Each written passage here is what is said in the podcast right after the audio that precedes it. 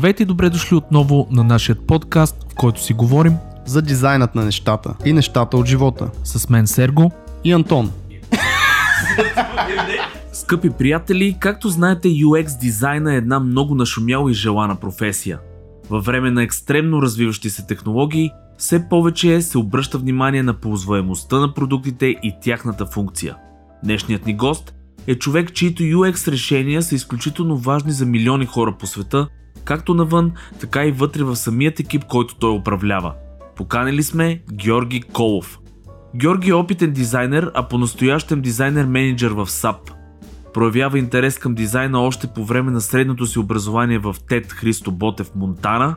От тогава е работил по множество проекти в сферите на принт, веб и мобилни приложения.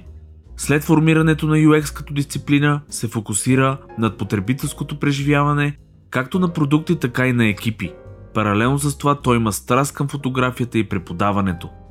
Жоро ще се постарае да обясни материята както практически, така и много философски и ще ви даде много идеи и за какво да се замислите. Ако се чудите по кой път да поемете дали да станете брилянтен UI дизайнер или да се пустите в дебрите на UX-а, този епизод е за вас. Настанете се удобно, прекарайте почти 2 часа в нашата компания. С Антони Георги Колов ви желаем приятно слушане.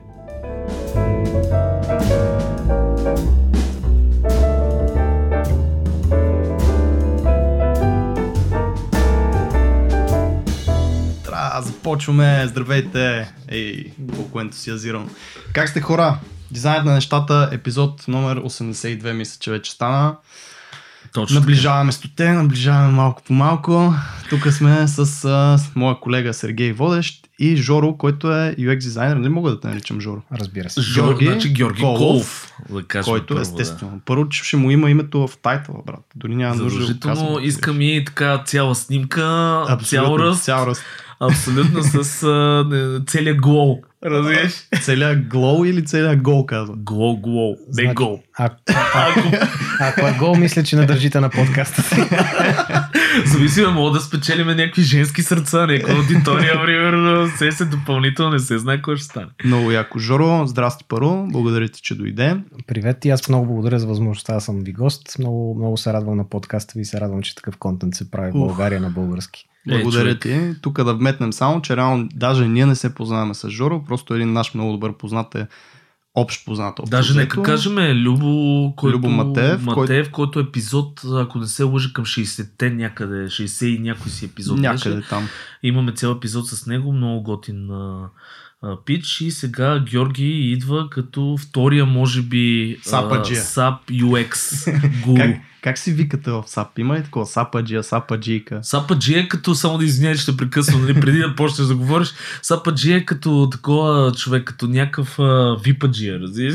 Супер, звучи яко. Такова премиум. Имаме си, смисъл, имаме си някакъв жаргон, но сападжи е нещо регулярно, бих казал. Окей. Няма, няма нещо по-вулгарно такова. Не, в интерес на истината не. Добре, и на мен не ми идва на ум, така че няма да... Ама няма. Сападжия, не ви ли звучи малко наистина като нашата такова Като родна полиция, примерно, като примерно тези, които са, какви се водят? Катаджия. Ката... Е, да, да, аз точно визирах, то- но не искам да го казвам. Нали? Искам да ти кажа само, че на всичко, като му сложиш джия накрая, ще ти звучи като, Като това. катаджия, така да. че... Как ти да е? Добре. Не. Жоре, добре си ни дошъл, както каза Антон. Имаме да си говорим много в този епизод. Ще си говорим за UX, ще си говорим за менеджмент в голяма фирма, ще си говорим за тебе най-вече, нали, да те представим на, на нашите гости. А, аз искам да ти кажа, че а, на SAP ние сме големи фенове. Първо ще почна от там, защото това е една от най-така за мен е, ориентирана към служителите си фирма. А, дай да почнем от, от, от някъде. Смисъл, ти как от, от, се ориентира в дизайна изобщо смисъл? Откъде тръгва на цялото нещо? Учил ли си ги тия неща? Ох, Знаем, че си от Монтана. Ето тук. Вър, върнахме го много назад. Много Да. назад, да. ами... Как да кажа, аз съм много, много интересно, много интересно до момента ми се стече живота, тъй като а, роден съм в София, отраснал съм в Монтана, учил съм в Габрово, след това се върнах в София. А, и от, от всички тия неща доста попих. А, започнах с дизайна, може би в Тед Христо Ботев, това е средното ми образование електротехникум. Предполагам в Монтана. в Монтана, да. А, там точно тогава се зараждаше интернет ерата, това да имаш модем. Ей, говорили сме го много това с набиране на такъв а, стационарен телефон с шайба, връзване на модем към стационарен телефон с Да, шайба. и дуплексът не мога да говориш по телефона, когато ти е вързан на интернет. Значи аз много, много си го обичам този момент, защото за хората, които не са го преживяли, нали, малко си говорим на чуш език с Които са тях. 90% сигурно от аудиторията, защото ние просто вече сме дърти тук, които си говорим. Ох, а, самия, самия момента, в който интернета се появи в моя живот, беше, даже не знам дали хора има, които знаят какво е дуплекс и нали, прав телефон. Аз бях а, с, на дуплекс и постоянно криех от майка ми и баща ми, че даунлоудвам нещо с 2К. А, нали, и през цялото време трябваше с възглавници, с какво ли не да караш. Да, защото бръмчеше безумно това. В смисъл, Да. такова едно бръмчене. Цял кафе машина сте си а пуснали. една- О, не, според мен, според мен това е звука на котка на екстази. Да, много добре казано, да, абсолютно. А между другото, само за референс на хората, една MP3 се сваляше за около половин ден. Да. Да. Тогава реално беше първи ми допир до дизайна. Един мой приятел, който тогава имаше зверска машина, даже компютрите тогава нали, имаше 64 мегабайта RAM.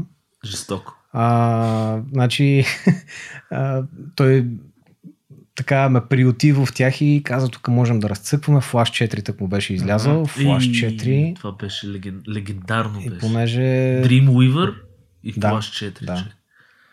просто... Тоест това ти бяха доперите. Флаш... Започна с Да, Flash 4. да. Трябваше, трябваше да из... тря... понеже то беше някъде към с- м, 36 мегабайта, ако се не се лъжа, и ние бяхме се комбинирали, аз тегля от нас на дискетки, пренасям в тях, сглобявам да, в тях Да. И реално дипломната ми работа в а, средното ми беше сайт на Flash, който беше сайта на електротехникума тогава. Ей, браво. Тоест ти наистина много отрано си започнал, защото това наистина 7-8 клас за тия диплом. А, не, чакай. Ами, Средно имаш пред Средно, Средно. до А, 12. окей. да. да, да, значи като мене. Всъщност, да. Тоест, наистина доста отрано си се ориентирал. Добре, да, а смисъл, как се запали по това нещо? Смисъл, Ами- някъде някой ти каза или ти реши просто сам да го пробваш. Да, в интерес на истината тук кредит към един мой много близък приятел а, и той е Любо. А, значи той реално каза това са интересни неща, тук има някакви кейфрейми, някаква анимацийка и тогава това, което му беше моята супер сила да преинсталирам Windows, защото го скапвах на всяк, всеки втори ден, нали, исках да открия нещо повече. Тогава открих анимацията и флаш и от тук насетне вече едно по едно, едно по едно започнах да се интересувам от а, дизайн. А до графичния дизайн как стигна? Какви са спомените? Смисъл, какво е първо причината? Ами в Габрово, понеже беше, за мен лично беше доста скучно, аз учих економическа специалност, стопанско управление, тогава не знаех какво е. Нали, И какво то това си е менеджмент на промишлен менеджмент. Да, всеки казваше, нали, ще става шеф. И това беше обяснението дори на преподаватели тогава.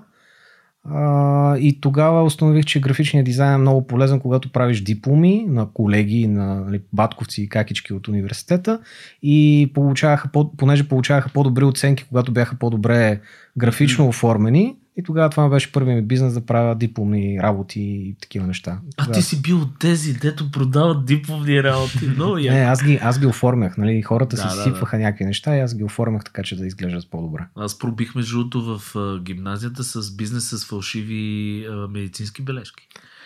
Така че... Нямах принтер по това време. да, беше такова. Имаха... Баща ми имаше матричен принтер. Това е за хората, които не знаят иглен принтер. Това е нещо супер архивно и това е с ксено буде като... Татуировка се направи. Да, точно. И това беше перфектният принтер всъщност за печати. Защото той толкова, mm. толкова готино ги разливаше мастилото и тия неща, че наистина се едно си ударил печат. Жестоко беше това и аз имах късмет да имам такъв принтер и спечелих много пари. И аз Да имам похарча опита, в между другото, правихме точно същото нещо. Но както и да е сега, слушайте хора, да, да не после да се върне да ни захапе за за това нещо. Защото сме фалшифицирали всякакви работи. Аз не. Шегувам се хора, не съм такъв, аз съм супер честен. А, тоест в Габрово, понеже видя, че економиката не е за тебе, така ли? В смисъл не се кефиш на... Да, тези. м, реално, реално там установих, че мога да се занимавам с нещо повече от печат, нали, печатни материали, графичен дизайн, тогава Мгм. беше бума на веб дизайна. Започнах да се занимавам с... Web 2.0. Това е Да. горе-долу началото на 2000-та, нали така? Ами аз 2001 някъде бях в Габрово, значи няколко, няколко години след това. Да. И почнах да правя някакви фриленс неща, обаче нали, в Габрово беше трудно да намериш, той в София беше трудно да намериш хора, които плащат за това по това време. А, и исках работа на всяка цена и то в София на всяка цена. Дойдох тук с а, малко така пак а, Любо го споменавам, понеже той рано ме запозна с хора, които търсеха работа, нали, търсеха хора, които да работят. Озовах се много бързо на интервю в едно от най-големите издателства тук за Мгм. литера... всяка вид литература. И Тогава то беше... компютърна всъщност. Да, Софтпрес, те да. са предимно за компютърна литература, бяха известни Да. по това време. Нали? В смисъл, примерно, книгите за Maya, за 3D Studio Max, които бяха, това си беше на Softpress издание. Да. Ми, тогава беше много, интервюто беше много интересно с, а, нали, а, направихме интервюто, беше супер така набързо, набързо, да пробваме какво можеш. Три дни поред аз идвах на работа, работех фул тайм и на четвъртия ден дойде една колежка, която се вър- върна от майчинство или на първата седмица. Ли. В смисъл, ра- поработих си така и тя ме пита, ти работиш ли тук? Тя понеже нали, се връща от майчинство и аз, «А, да, ама по-скоро аз казах не знам. И тя как не знам? Ами, викам, аз съм на изпитателен тук. Върна се, говорил нали, с шефовете, да, да, работиш тук, справяш се добре, така че продължаваш. Така че, нали, какво значи интервю, като някой Чакай каже. сега, Това ти е било, било интервюто. Интервюто, е, е, интервюто ми беше супер така приятелски разговор, в който ела да те видим дали ставаш. А, И в... Тест някакъв, Да. може би са му дали за 2-3 дни. Да, ама било много, много странно беше. То цялото време беше странно човек. Тогава си спомням, а, примерно, ние много обикаляхме по печатни такива фирмички. Тогава беше такъв беше Да. бизнеса, предимно. Много зародиха се тия веб агенции малко по-късно, когато вече нали, печатната индустрия почна така вече да залязва, защото тя за мен е най-така ниско ниво. И си спомням, че ни обикаляхме също много. Никой не знае какво се случва. Ти отидеш в някакво мазе, там примерно дизайнваш някакви неща. Там шефът ти се появява по някакво време, казва какъв е тоя. ти отидеш в друго Това е мазе. новия колега. Да, това е новия колега. Беше голяма, голяма гмеж беше, но наистина на софт, софт прес те бяха за времето си, аз не знам сега вече има ли ги, няма ли ги, но софт прес за времето си бяха много така еродирана голяма. Издателска къща ли, как да го кажем, печатница. издателство. Те тогава бяха по, според мен, имаха бранд. Това беше техническа литература. В момента съществуват, нали, също имат продукти, но вече понеже влязоха и на друг пазар и малко се размиха нещата, така че това е нещо, което изглежда да не са там. Бяха останали на тогашното си ниво, сега нямаше ги има изобщо. Така че адаптирали Да, се, пиват. Нали? са. А с какво кандидатства там? Помниш ли портфолиото ти, какво представляваше? Нямах портфолио. Аз бях а, реално а, нещата, които бях показвал или по-скоро казвал, че мога, бяха предимно веб. Мгм. Аз исках работа за принт и те точно за това, дай да видим. А, за една седмица буквално изкълвах една библия, така се казвах тия книги за индизайн. Толкова не ми е полепвало нещо в съзнанието, колкото тогава. Нали, толкова дълбоки знания за, за няма, за няма Тоест, нищо. Силата, силата на Да. това да искаш нещо и да работиш там. Абсолютно. Отидох а, и нали, първия ден, понеже отивам на една уличка, хората ще ме чакат. А, а първо ще поработиш малко в а, веб отдела. Трябваше да направя сайт. И аз окей, нали, това ми беше по принцип попрището, направих един сайт.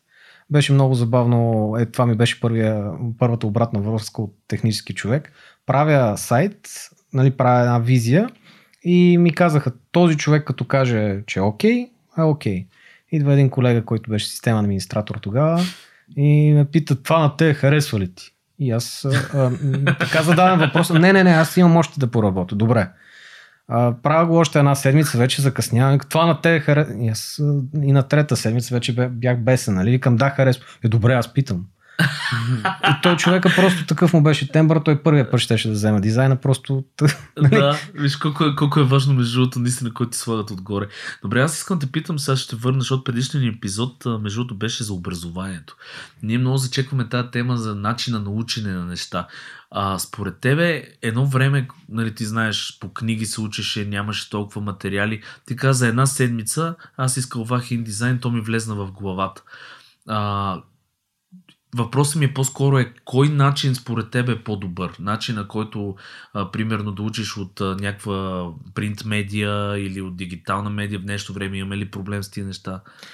Ами, много зависи как, ако са някакви основи, ако искам нещо бързо да разбера, нещо, примерно, видео консумирам, да речем, една, две, три минути. Ако за три минути не го съм го разбрал, значи или видеото не става, или аз нещо не съм се ориентирал правилно. Но ако е нещо основополагащо, според мен е по-добре да е някаква литература, която ти да седнеш, да го четеш и да го осмислиш, нали, какво се случва, за да слагаш някакви основи. Защото е, нали, аз съм се учил по трудния път. Проба грешка, проба грешка, проба грешка. И като говоря с колеги, приятели, ми всичките сме за определени неща сме допускали абсолютно всичките същите грешки, абсолютно също нещо, което хората вече за толкова години написали са книги и ако има кой да ги седне да ги прочете, нали, ще си спестят много. И малко of faith, нали, да, да, да, да повярваш, че това е като, като, как да кажа, аз не съм най-добрият пример за фитнес маняк, но малко като фитнеса. Ти, ако вярваш, че ако ходиш всеки ден или там няколко дни, ще има ефект, по същия начин и с някаква литература. А, така че за мен е много зависи. В момента, примерно, последно ми се налагаше нещо в uh, PowerPoint да разбера как се прави и съответно search, how, как, how to, how to да. in PowerPoint. Да. How to tralala in PowerPoint. Да. Можеш ли да... Да, а, много сме съгласни с тебе, предполагам и Сергей на това мнение, че реално си има теория, има си практика. Това, което е практика, може да се види, нали, манки си манки до принципа на ние хората също така учиме, като гледаш нещо как се прави. За софтуер може и така да се научи, обаче основите някакви неща, примерно, защо един шрифт с друг шрифт би си отивал, примерно, или защо трябва да има контраст между ако използваш два шрифта. Това всичко трябва да си го осъзнаеш, нали? Така че а, си много прав тук наистина. И това, това ти е първата работа в София. Идваш тук, показваш едно портфолио за веб, а всъщност търсиш принт и те все пак те взимат. Да. Оговорката беше, че аз, нали... Ще се научиш да искам, правиш всичко. Да, имам огромното желание, няма нещо, което да ме спре. Това също сме го споделили не веднъж, че в принцип наистина, ако отидеш с такова отношение, а, ще спечелиш много повече, наистина, дори да нямаш толкова уменията. Аз имам нагледно а, от софто ни една позната, нали, водех сега предната група, една позната без абсолютно никакво портфолио, писана за стаж на една компания и понеже имейла беше толкова нахъсан, надъхан, те се съгласиха, нали, окей, само че тя сама се дръпна, защото тя не е отваряла Photoshop хора. В смисъл, взимат я на стаж при полож... за дизайнер, при положение, че тя не е виждала, не знае примерно как да направи елипса на Photoshop и тя сама се дръпна, каза, нали, окей, февруари месец пак ще... Разбрах се, февруари месец просто пак да се стиковат. Но тя отиде точно с това, нали. В смисъл, аз съм много надъхана, много искам да се науча на тези неща и в момента просто не съм на някакво високо ниво, но обещавам да бъда за много кратък период от време. Това работи ли в днешно време? Защото нали, това беше стария метод, Явно. защото хората нямаха достатъчно опит наистина в нито една от тия сфери, бяха нови нещата. Е, сега, примерно ти като менеджер в САП, би ли взел такъв човек или идват ли такива хора? Говорим за стаж, между другото. Смисъл, това е важно. Да, да, да. Смисъл за базова позиция, така, джуниор към стаж е такова нещо. Тук вече, както каза ти, годините са други и вече има доста знания и умения в интернет пространството. Всеки може да прочете нещо и да, нали, да каже аз съм дизайнер или да, нали, най-грубо казано да открадне нещо и да каже това съм аз. А, реално, според мен вече е малко по нивото. Едно време, едно време нямаше специалистите. Нямаше, Ти, да. ти беше склонен, нали, ето и нали, хората, които са ми дали възможност да съм в тая сфера, те, те са склонни да рискуват с тебе, да те видят нали, дали го имаш пипето, дали имаш хъса, защото това е като това е някакъв скил. Нали, и ако седнеш е на брой пъти да го правиш, ще го направиш достатъчно добре. Нали. А, тая максима за 1% а, талант и 99% нали, от труд, аз, аз насякъде, нали, някъде където правя нещо и някой ми каже а, нали, талантлив си или това е готино. Не. Това е просто сядаш, а не мислиш, че те мързи, не, не мислиш, че ти се прозява, че трябва кафе, нали? Просто сядаш и... И копаш. И копаеш. 16 часа върху един дизайн на ден, някакви такива неща. Няма, как да кажа, сигурно има шорткът към щастието, ама аз лично съм го намерил и, и за момента в повечето случаи а, сядането и да знаеш какво искаш като резултат. Не да, в момента това, което виждам като голяма грешка, когато се учи, хора учат за да подхранат своята несигурност, че вече са сигурни за да направят нещо.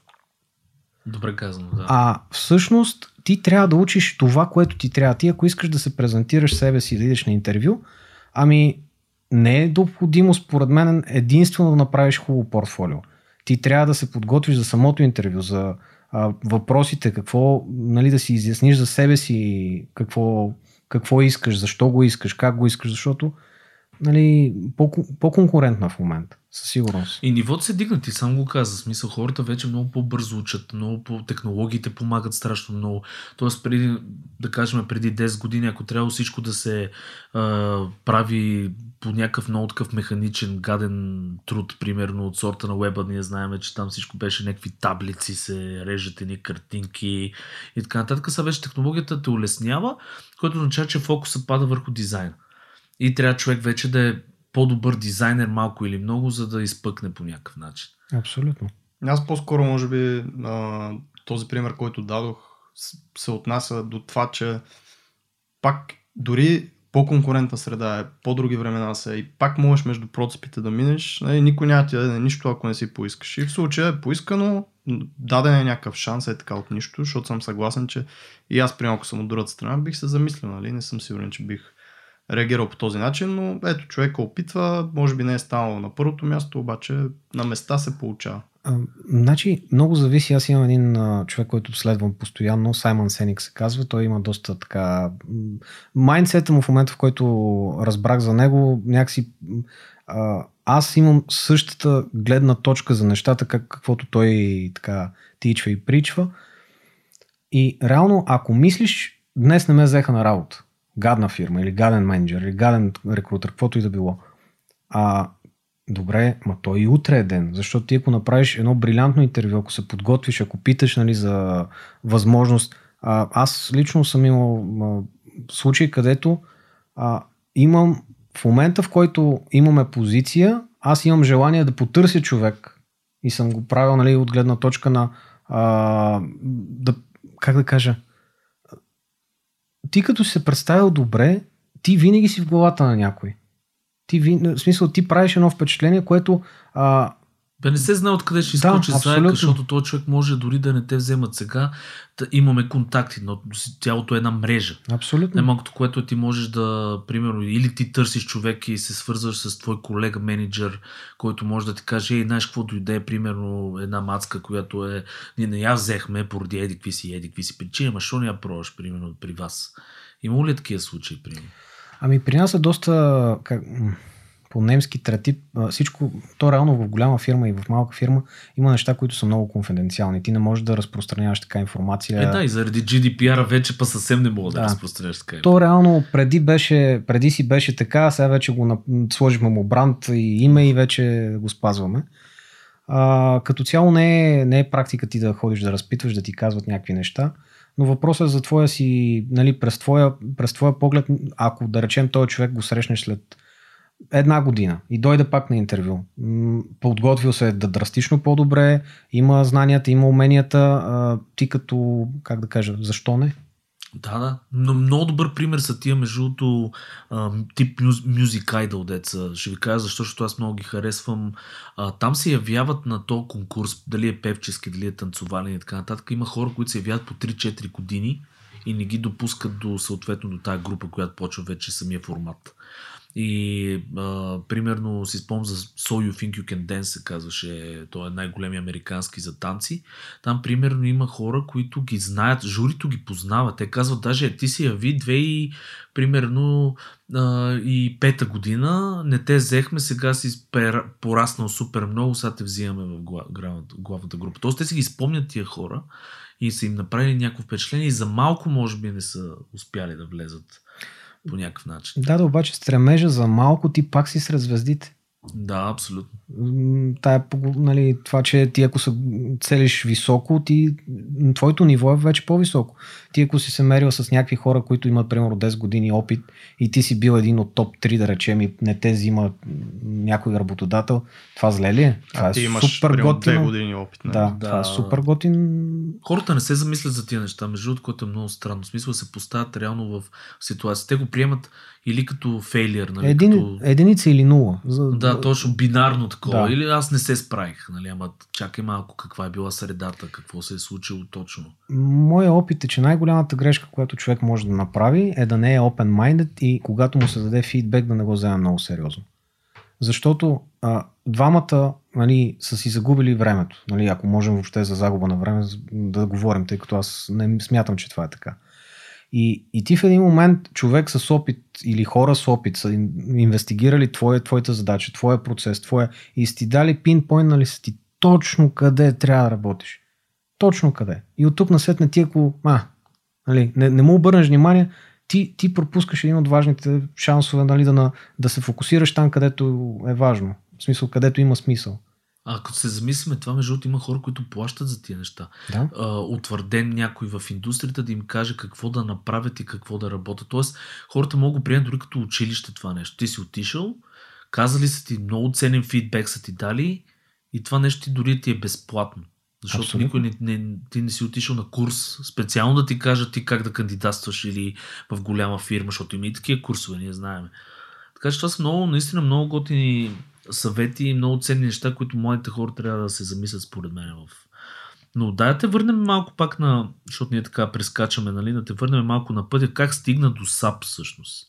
Защото ти каза SoftPress след това. Ами, а, реално SoftPress там установих, че се така, а, съм се изразходил като страньор, тъй като това ми беше професията. А, реално цял ден... Страньор. Значи за хората, които не го знаят, аз редовно даже наскоро с моите колеги се презентирах като страньор. Това е човека, който прави оформлението на страниците в книгата. Мгм. Тоест, той не е, той в никакъв случай, той е, как да кажа, черно работника, защото той налива цялото това Контент. съдържание, целият този контент. В някакви плейсхолдери, които са в- били Ти създаваш, ти създаваш плейсхолдерите или има примерно тогава, когато започнах, имаше човек, който се занимава с първо оформлението, Мгм. ти го правиш нали, така, че да изглежда добре спрямо картинка, да рапна около картинката, всички тия неща. И то си беше яко цъкане. Обаче по това, по това цъкане първо а, аз съм смятам себе си за мързелив човек или другата дума е оптимизатор. когато, когато ти се налага да правиш по 500 страници, ти в един момент започваш да, да ставаш експерт в софтуера или тул или каквото и да било. И стигна до момент, в който автоматизирах много от нещата, които трябваше, нали, можеха да се направят. Разчетох допълнително нали, нестет стилове, такива... Плагини, предполагам. Как... всякакви неща. Даже стигнах до момента, в който а, сам започнах да пиша някакви JavaScript, които да помагат Photoshop сам да си прави някакви неща, вместо аз да... Action script. Да, action скрипчета. И тогава вече като вече то и на моята работа се от- отразяваше, че не ми се занимава точно с това, тогава имах възможността да се преместя в а, Mobi Systems, а, където вече те се занимават с мобилни приложения и тогава Office, Office им беше един от Office Suite. Той suite. в момента също е един от най-продаваните за Android, между другото, апликейшени.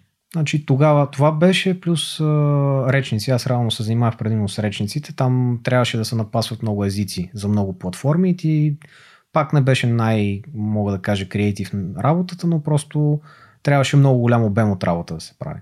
Там си бил а, визуалния дизайнер или вече UX? Ами то, то, или по, са се то по това време, когато работиш по един проект, малко е трудно да ги диференцираш UI Мгм. дизайнера от UX дизайнера, тъй като той е малък проект и ти имаш гледна, в смисъл виждаш го отгоре. Мгм. А, според мен UX а, се появява в момента, в който нали, ти имаш голям скел, много хора, този проект не може един човек да го погледне и да му каже е така. Та тогава беше по-скоро вси- всичко, момче за всичко от гледна точка на дизайн, по-скоро бях. Да, ти ако правиш вебсайт, примерно за 10 човека и ги знаеш тия 10 човека, какви са, на теб не ти трябва UX да ти върши някаква работа, защото ти си горе-долу можеш да си представиш майндсета на тия хора. Ти дори на по кафе или на, там на машината за автомата за вода, нали, това хареса ли ти, що не ти хареса, той има... Нали, Да. Така че, според мен UX а, е след дойде след като вече а, бизнеса озря, имаше достатъчно девелопери, които можеха да направят всичко да се случи, ама вече трябва да се случи така, че да е човешко. А, както едно време, ако, ако сложим първия компютър, там примерно на Microsoft, първите машини, ами аз не бих могъл да напиша каквато и да е команда, ама нещо с графичен интерфейс вече мога да работя. Тоест, това ху- хуманизиране, нали, това да, Мгм. да направиш интеракшена да е по-лесен. Да, да не трябва да перфорираш карти, които предварително си им написал някакъв код, нали, и трябва да знаеш кода и езика и така Да. нататък. То си имаше еволюция между другото на тия неща. Смисъл, тя си дойде постепенно цялото нещо. Първо се наблягаше супер много на визия. Ти каза сам, флаш сайтовете, ние си ги спомняме много добре, там всичко мигаше, анимации, една дискотека се случваше, там нямаше UX. Там беше да е, да е ефектно, да е красиво, евентуално да впечатли с някаква технология, нещо да се завърти, нещо да се случи. И постепенно започна да става наистина да се намалява по-скоро тия всичките нали, ефекти, които се слагат в дизайна и да се мисли повече за ползваемостта на продукта. И това си прерасна последните години, защото UX съществува, може би, да я знам, по мое мнение, от последните 5-6, там 10 години някъде, като термин. Ами да, аз е Human Interaction си още от 60-те години, но специално в веб и така масово. Говорим, когато се отдели, изобщо се отдели като отделна професия. Защото преди беше всичко беше дизайнер. нали? по-скоро да се утвърди като Да. такава. Да. Защото юзабилити това е нещо много старо, нали? Accessibility също е нещо много старо. Въпросът е, че а, вече има достатъчно демант а, да се обръща внимание на това. Преди хората са искали просто нещо да работи. Да, то чайник да има един бутон, който да знаеш какво прави, нали, Да. как да го включи. Докато сега с всеки ден, като излизат по хиляда нови мобилни и десктоп приложения. Пък къде се намира този бутон на чайника? Пък а, дали да е бутон на... Дали да е бутон, дали да е нещо да. Да. Тук, тук това, което казваш, нали, къде се намира. Ами ето, примерно, по принцип, нещо, което аз съм правил много пъти като грешка, като млад дизайнер, Съм А. слагал бутона нека е трябва на чайника. не. А, по-скоро искал съм да съм различен. Понеже бърках много а, това, моя, моята нужда вътрешна да се изразя с това да свърша работа. Мгм. И това са две различни неща. Аз, примерно, много години наред хобито ми беше фотография. Сега не намирам толкова време, но нали, все още го правя. А, до такава степен ми беше хоби, че в един момент а, работех седми, нали, през седмицата като дизайнер. А, събота и неделя снимах сватби. А, през, когато не снимам сватби, преподавах фотография и фотообработващи програми. Нали, когато хобито ти е толкова. И установих, че те са две различни неща. Ако искаш да изразяваш себе си, може да си арт човек. Нали, човек, който просто направи нещо много яко. А, в един момент това е толкова, може да е толкова яко, че да го продаваш. Дори по, по-скъпо от който труда за два бутона. А, но другото е вече ти решаваш проблем. Ти имаш проблем как този потребител да може да се ориентира, да може най-лесно да му спестиш време. Ние, ние, ние даваме велю, ние даваме, спестяваме време и усилия на хората. Което, значи, кой го беше казал, ако успееш да спестиш една секунда на, примерно, някакви хора, ако те ползват, да кажем, платформата ти или каквото е апликейшена ти една година, го беше изчислил като някакво супер време, такова, което ти на този човек му даваш, примерно, часове, които той да прекара с децата си, примерно. Абсолютно. Което, като се замисли човек колко, аз това харесвам в UX, смисъл колко всъщност смисъл се дава наистина people oriented, смисъл ти улесняваш живота на някакви хора. Ние имахме а, един гост, който ни обясняваше как визуално го, са го решили този проблем с някаква мина беше и те са успяли да, да, да, детска, да спасят дори животи с, с а, графично през, а, презентация нали, на къде да се ходи в мината, какво да се прави там, не си спомням точно какъв беше кейса, но, но това е силата на дизайна и силата на UX най-вече, което е много ценно. То е, дизайна е как нещата изглеждат и работят, а UX е по-скоро да се допитаме до хората, които всъщност ги ползват. Тъй като има един много любим мой пример. А, фирма прави много скъп софтуер за а, управление на заведения. И в един момент не работи, не се купува толкова добре ред причини. И човек, който се занимава с UX, отива да види какво се случва и гледа, че всъщност хората не натискат тачскрина, понеже е много сложен, а с маркер върху тачскрина пишат къде са резервациите с хиксове и след това на края на вечерта бършат тачскрина. Тоест толкова е било неползваемо това нещо. God damn. Искаш един друг пример? Давай. Имаше в някакъв UX артикъл бях чел. Някакъв камион, не знам, може би го знаеш даже, един камион, който а, минава под мост, обаче мостът е толкова нисък, че точно той си е мислил, че ще мине, обаче на косъм и а, как се вика това? Кое? Ремаркето. Не, за, за, запецва под моста. Дай някаква българска нормална дума. Е, това е смисъл блокира. да. За, за- заклинва се. Заклива, блокира. Добре, да хората те разбраха. Давай. Добре, защото е... Добре. Ама чакай, той не минава на косъм, реално. не то минава на косъм, успява, а да, за, застрява е на руски човек, затова не знам как е на Добре, български. да както и за... да е. Заклещва се. За- Заклещ. Заклещ. Ей, хора, Браво. бро. Значи три глави, когато мисля, тук след 25 минути мислене решихме, е, каза съм, браво. Да, и такова, понеже нали, почва да блокира трафик и така нататък, идват вече съответните служби, някакви пожарни там, нали, се почва мисленето и се чудят какво да правят, нали, как да го вадат, защото не искат да нито да рушат моста, нали, нито да а, сега да чупат камиона частна собственост и така нататък. И някакво хлапе е минавало и нали, да, и казал, добре, нали, защо просто не спуснете гумите и не мине по джанти. И Това е точно така гениално. станало. Махнали, спуснали въздуха от гумите, малко а, камиона спаднал и нали, успял да си мине. Това е- проблем solving. Това е брилянтен, брилянтен а, пример поради много причини. А, в един момент това, което хората не могат да разберат, че ти ако си много дълбоко в проблема, ти осложняваш проблема допълнително Мгм. с over-engineering. Точно. Докато а, хората, които са UX дизайнери, а, нали, ти не можеш да си експерт в банков софтуер, не можеш да си в финтеч, след това да си в в смисъл няма как а, ти да си толкова дълбоко. И това плюса на UX дизайнера е, че той като работи по различни неща, той става, м- как да кажа, може да вземе едни решения от една индустрия и да ги пренесе в друга индустрия. А и в същото не е, не е баяс толкова от гледна точка на решение. Нали, тук е така.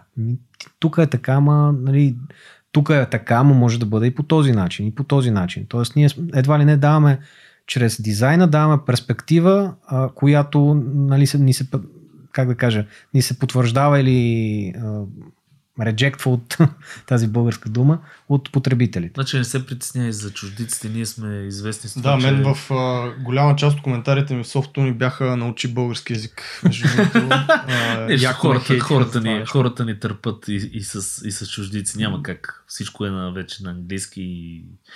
Но мен знаеш кое ми хареса? Това, което каза ти, между другото, за твоето образование, каза, нали, аз съм учил в Габрово а, про, а, такъв промишлен менеджмент. А, за мен е всичко... Да, стопанско, аз така го наричам А. промишлен менеджмент, защото нали, в фабрики, в такива неща ти реално погледнато си е менеджмент на промишлеността. Но идеята ми е следната. А, ние винаги сме го бродкаствали това нещо, че всичко, всеки опит не е излишен. Тоест, това са тухли, които ти градиш една стена. И примерно ти сега в момента си менеджер в SAP. Това може би ти не го осъзнаеш, но може да ти е помогнало нещо от а, образованието ти в а, Габрово, примерно.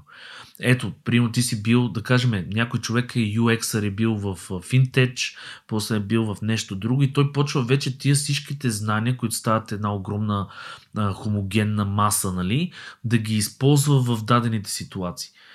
Няма загубено време. Аз това, според мен няма абсолютно. Дори в повечето случаи нещата, които ви се струват най-фрустриращи в живота, са едни от най-силните уроци.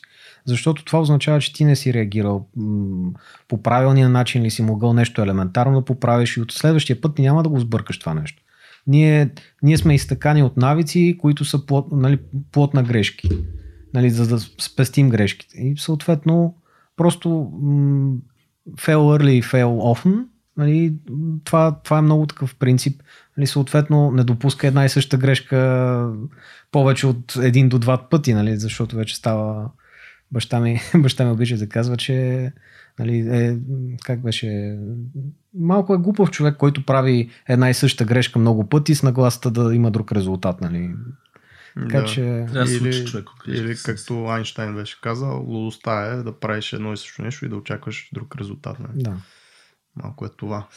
А, по принцип, аз доколкото разбирам, ти си стартирал с по-визуалната част. Мисъл, тебе си те е кефело да си оформиш някакви работи, визуално да правиш неща. UX-а е едни проучвания, ресърчи, таблици, feedback, а, make sense на този целия user feedback Персони. па персони, па едно друго. Тази аналитична част откъде идва и имал ли си със себе си или просто си я изградил с времето? Как направи този транзишън от графичен визуален дизайн в нещо толкова по... То пак е нали, problem solving, но е много по-аналитично от другото. Ами, аз според мен в себе си, ако не беше Любомир Любенов, който ми показа дизайна, а може би щях да бъда окей okay девелопър, нали, програмист. Mm-hmm. Защото за мен нещата трябва да имат смисъл, трябва да имат нали, това плюс това да прави това. Дори в дизайна винаги, а, в никакъв случай не мога да се смятам за много креатив. Нали, има вашия подкаст и на другия. Просто такива хора, дето аз само гледам, попивам и се чувствам добре. А, аз съм винаги бил проблем solver. Реално дизайна съм го ползвал до толкова, колкото да реша някакъв проблем. И UX-а за мен ме освободи. Защото а, ти, Дойде твоето време. реално, реално ти не си човека, който казва как да е. Защото аз в фриленс, значи от 2002 сигурно правя фриленс, какви ли не неща, всеки има мнение, нали? шефа казва това, после дойдат другите хора, които са под шефа и казват, не, не, направи го така, той не знае какво иска. И а, с цялото това и UX мен ме освободи, защото само едни единствен кръг от хора знаят. Това са юзерите, те са си написали, че това не ги кефи и ти екзекютваш. Тоест ти спестяваш толкова много нерви от своите, стига да не искаш пак да изразяваш себе си. Нали? Защото това са вече двете несъвместими неща. Мгм. Аз също пак ще се върна на този проблем, но много често го забелязвам това нещо, да бъдеш over creative и да се опитваш да се доказваш. А, дори в а, сегашната ми работа, примерно, като идват нови колеги, се вижда в началото как наистина сами си правят живота по-труден. Защото в една софтуерна компания, както е SAP, си има един изграден визуален език и когато ти дойде един тип страница, ти не трябва да измисляш топлата вода, а, трябва да влезеш в някакви рамки и ти се опитваш все пак да бъдеш супер креативен и почваш да правиш едни визии, които просто не, не отговарят на брандинга, на визията на тази компания и изобщо какво е градила последните 10 години. И трябва просто това вече е нали, до някаква степен загубено време, защото ти си го инвестирал 2-3 дена си прави нещо, което след това идва отгоре, примерно, някой или другия колега и казва, еми, това го махни, това го махни, това го махни. И реално оставаш едни доста по-консервативни нали, неща, но а, това е разликата в това да си overly creative и да правиш арт неща или да правиш нещо, което е четимо, което просто е важно да се види като дума, като текст и по някакъв начин да се наблегне там на някаква визика или на някакъв акцент. Ами да, това то, точно до хората трябва да разберат, в смисъл трябва да са наясно със себе си, защо правят нещо. Нали, в повечето случаи аз съм интроверт и за мен много време съм се борил с това да, да направя впечатление или да на хората не ме мислят за някакъв по Аз съм затворен, но по принцип за, как да го кажа? Да не си ботор. Ние така Да, да, дума. може и так, до там да се стигне. Но идеята е, че а, това е защото аз повечето, повечето от мисловен, мисловния процес е буквално мисловен. Има хора, които говорят, чувайки думите си, те вече осъзнават mm-hmm. някакви неща. А, за мен е, как да кажа, много важно хората да разберат защо го правят. Защото фирмата го изисква, защото job description го изисква или защото те искат нещо on top. Няма лошо ти да си креативен и в един момент да видиш а, а, някакъв проблем и да го адресираш, но по правилния канал. Защото просто а, хвърляш нещо, нали, губи време и твой ресурс и чуш ресурс. Примерно в Toyota, аз, това е нещо, което хората много съм впечатлен. Когато идват нови хора, когато имат, примерно, стажанти или нови хора, а, те изкарват известно време в, нали, в, как да кажа, в халето, и когато започват работа, те застават в един център, в един кръг И те изброяват всички неща, които не са окей okay за времето, в което те са били стажанти, да речем.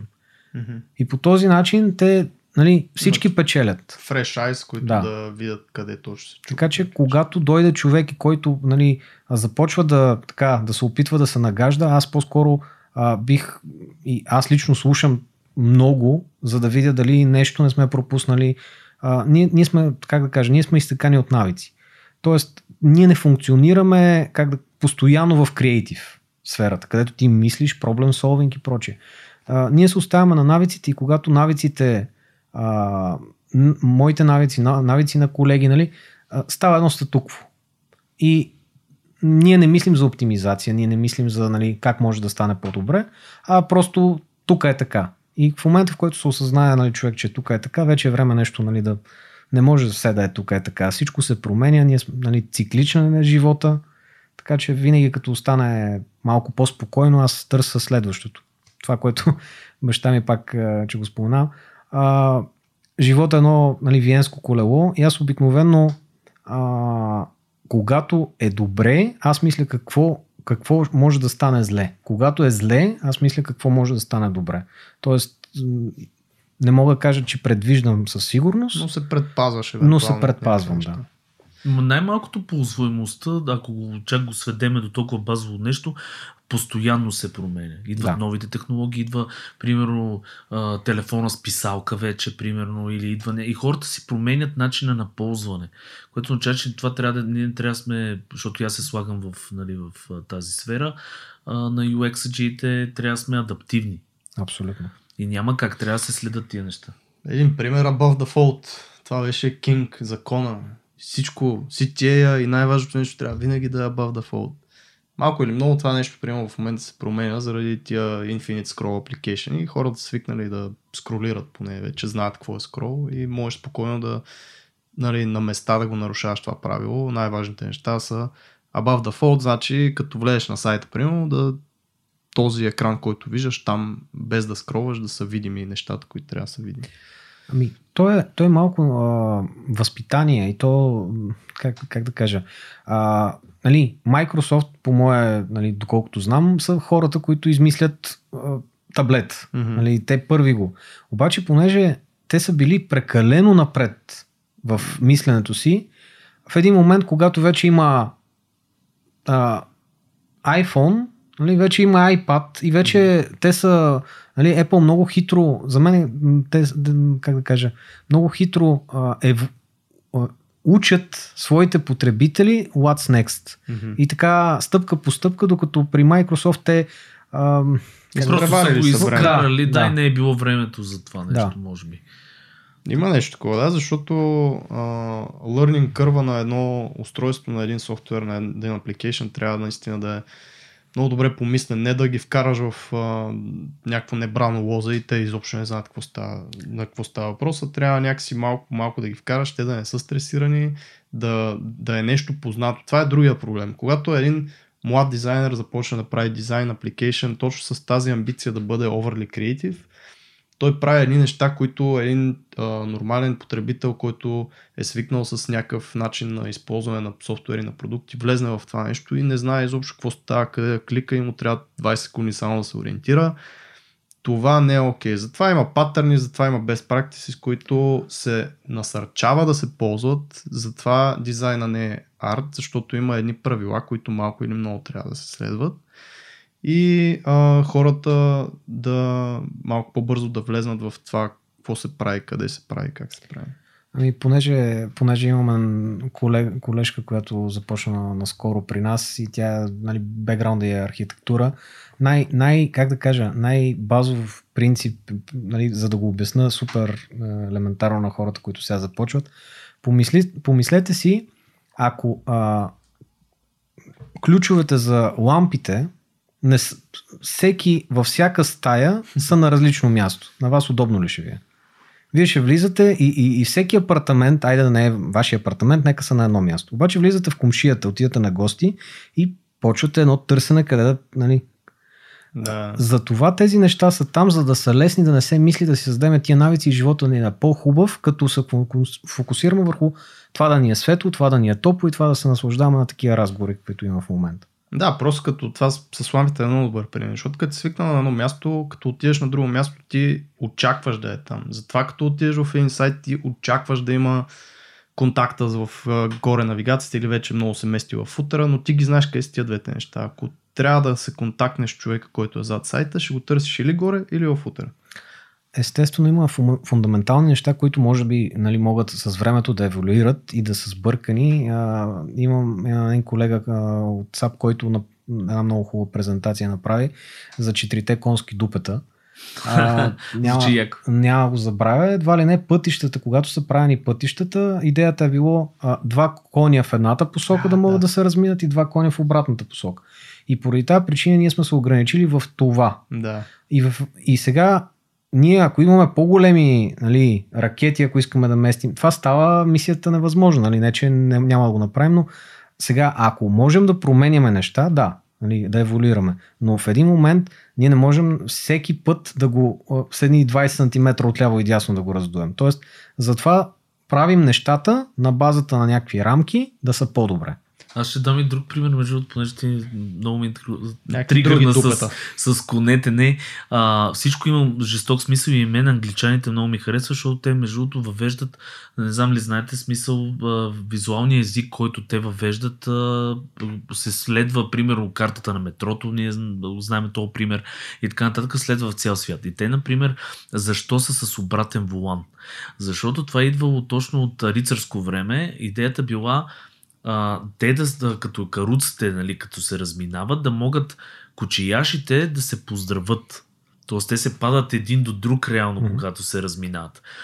Което също е някакъв... Тоест ти супер много се кефиш на това, че те са остарели и все още си го ползват, нищо, че вече няма Не, кочияши. А, да, идеята ми е друга, нали, давам го при, като пример за, за това за как стари неща е, да, водят до някакви неща, които нали, в съвремието да, въпросът е, че трябва наистина да са адаптивни хората и тук идват UX дизайнерите и много добре, че навлиза това нещо, които идват и казват а, хора, това е а, стария начин на използване, било е решено заради това така и така, заради там 4-5 конски задника ще ги нареча. Аз дупета ми звучи много не, не в мой стил.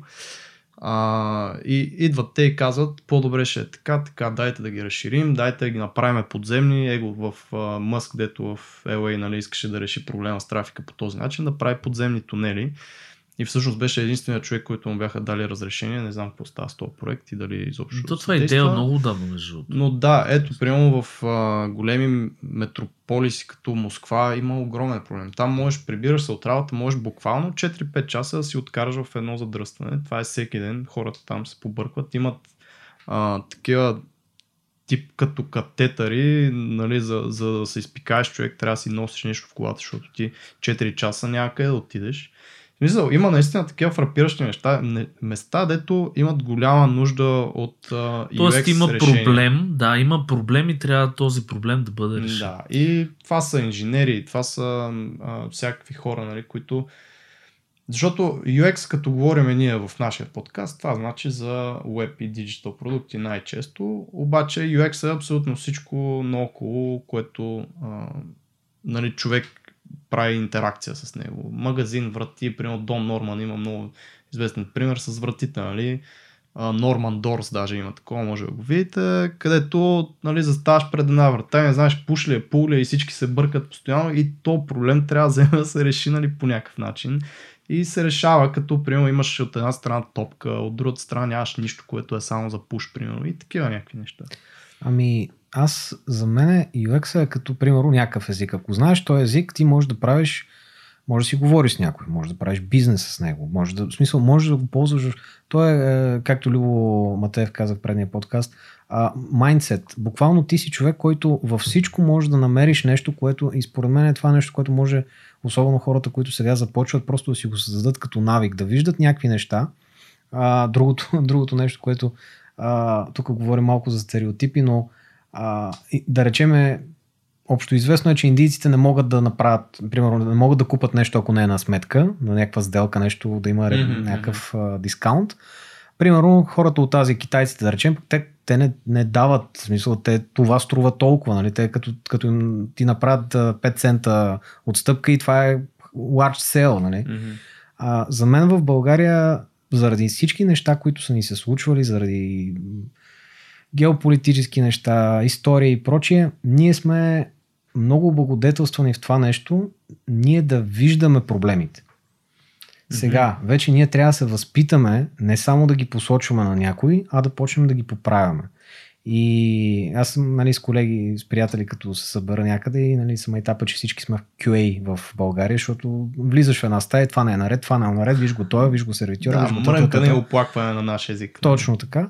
А всъщност това е нещо, което не всеки го има. Ние го подценяваме, защото не всеки го има това критично мислене. И единственото нещо, което трябва да направим е да, да го впрегнем в правилната посока. Нали, не е мрън, мрън, мрън, а по-скоро добре, какво може да се направи? Какви са, low, нали, кои са нещата, които най-лесно може да се достигнат до тях и да се поправят? Защото Рим не е построен за един ден, а и в повечето случаи а, такива глобални промени, освен ако няма някаква пандемия, а, как да кажа, не, не, не се случват, няма как да се случат. Така че това е нещо, което мога да посъветвам. Просто като се види нещо, а, като проблем, всеки един от хората, които нали, го вижда, в един момент просто като игра. Какво може да се направи по-добре? И по този начин се развива един майндсет ти да, ти да решаваш проблеми и да имаш някакви решения за тях. Това е на позитив сайт. Аз точно това харесвам, че а, примерно ние българите, за съжаление, може би, както казах ти, заради геополитически разни а, неща, но ние сме малко, виждаме проблема, но сме негативни в отношение на, на това да дадеме нещо, за да го решиме. Тоест, ня, има Тоест, проблем, сме- но няма решение. Еми, няма да, винаги всеки казва, нали, а, това, Това е, няма как е. да се направи. И такова е, защото еди какво си. Нали, това да. не е моя работа, примерно. Да, Да, или е не е моя работа. И, и а, забелязвам, че младите поколения започнаха вече да мислят върху тия, може би от тази глобализация, нали, смисъл, а, вече няма граници, нали, не, нямаме този комунизъм, който се опитваме да го изтриеме от, от, от а, изобщо нашето мислене. Но младите хора са започнали, примерно, забелязвам, че имам прекалено а, много проблеми, които хората се опитват а, да ги решат пасивно и примерно а, тези с интернета в днешно време това нещо започва да се случва. Пример, нали, а, сега няма да влизаме в а, такива полемики, но Help Karma и веднага се реши, намериха се хора в някакви форуми, които казват, окей, ние ще направим open source а, вариант на това нещо, за да може да решиме този проблем, който е. Нали. Тоест да а, кътнеме мидълмена и да Мгм. направим нещо, което нали, да помага на хората. А, така че, според мен, това също е с времето. Това се изчиства постепенно и постепенно. но Българите наистина го имаме като много голям проблем това. Мисъл да сме негативни а, в, и, да, и да сме и пасивно, пасивно негативни, как да го кажа. Мисъл такъв, хем да виждаме проблемите, но да не правим нищо в посока да ги решаваме. Според мен, е, според мен е сила, нали, освен, че нали, в момента, в който става мрънкане, не е, не е продуктивно, нали, никой не го решава, но, но е, не трябва да подценяваме, че не всичко, всички хора го виждат. Просто попадал съм в ситуация, където виждам нещо, което е за мен е супер елементарно, нали, се вижда. Хора го дискути... хора правят неща, докато един момент не удрят на камък. Точно там, където е видяно. Така че а, ние понеже имаме една такава несигурност в нас и, и искаме да сме сигурни, искаме като влеземе някъде, първо проверяваме нали, всичко наред ли е, оглеждаме се и това хората го нямат на Запад или нали, в други държави, тъй като Те са Там е- свикнали, да, сложили всичко е наред. Да е наред. Всичко да, е наред. Абсолютно. Сложили са ги в някакви релси там и те по релсите си карат. Смисъл, няма, не questionват, смисъл, не, не питат това Да. защо е, как е, нали. А, тоест българите стават за UX, аз така го разбирам. Ами да, смисъл за, за мен и за QA. А, Да. нали, това ще го... Ще... Ама QA е по-скоро ти да мрънкат човек. В смисъл, QA идва и казва, този бутон не е окей. И ще ти го трябва да сложа на тикет в Jira. Да, и, и, и идват едни такива тикети с а, това не е консистентно с това, това не е еди какво си, това е този бутон тук не работи и ти трябва да правиш реш... да взимаш някакви решения. И ти си UX. Ма то без Това- едното, според мен, няма как да, да го няма едното, т.е. някой да адресира проблема и друг да го реши. Хубаво е този човек да, нали, да са в едно това нещо, но обикновено за това се разделят, нали, има Хубаво толкова е науки. да е в едно в живота ти. Тоест ти също в живота си имаш достатъчно проблеми за решаване, достатъчно неща, които ти излизат. И ако си човека, който ги идентифицира и ги решава, си на много добър. Да, ма гледайте сега аз какво ще ви питам сега, примерно. А, знаете, че българина, нали, специално нашите родители, те бяха и все още са хора, които обичат, като му се развали контакта, примерно. Това е човек, който разбира от електричество, може да си измаже, да кажем, стената и така нататък. Колко загубено време е това, защото ти ако си специалист, да кажем, в дадена област, ти можеш да си насочиш усилията там, вместо да си смениш сам, т.е. да си викнеш човек, който разбира нали, да ти смени контакта, да му дадеш ни 5 лева, ке му създаш работа на този човек. По-добре пример с колата ще дам. Само защото тук всеки обича да, да знае много и да, Да, се да сменя сменя масло, маслото, и свещи примерно. и всякакви такива неща. Да, но идеята ми е така, наистина, докъде стига тази граница, защото а, ти може да виждаш проблема, може и да можеш да го решиш, ама заслужава ли си ти да го решиш или да го дадеш на специалист, който е много по-добър от те в, в това нещо.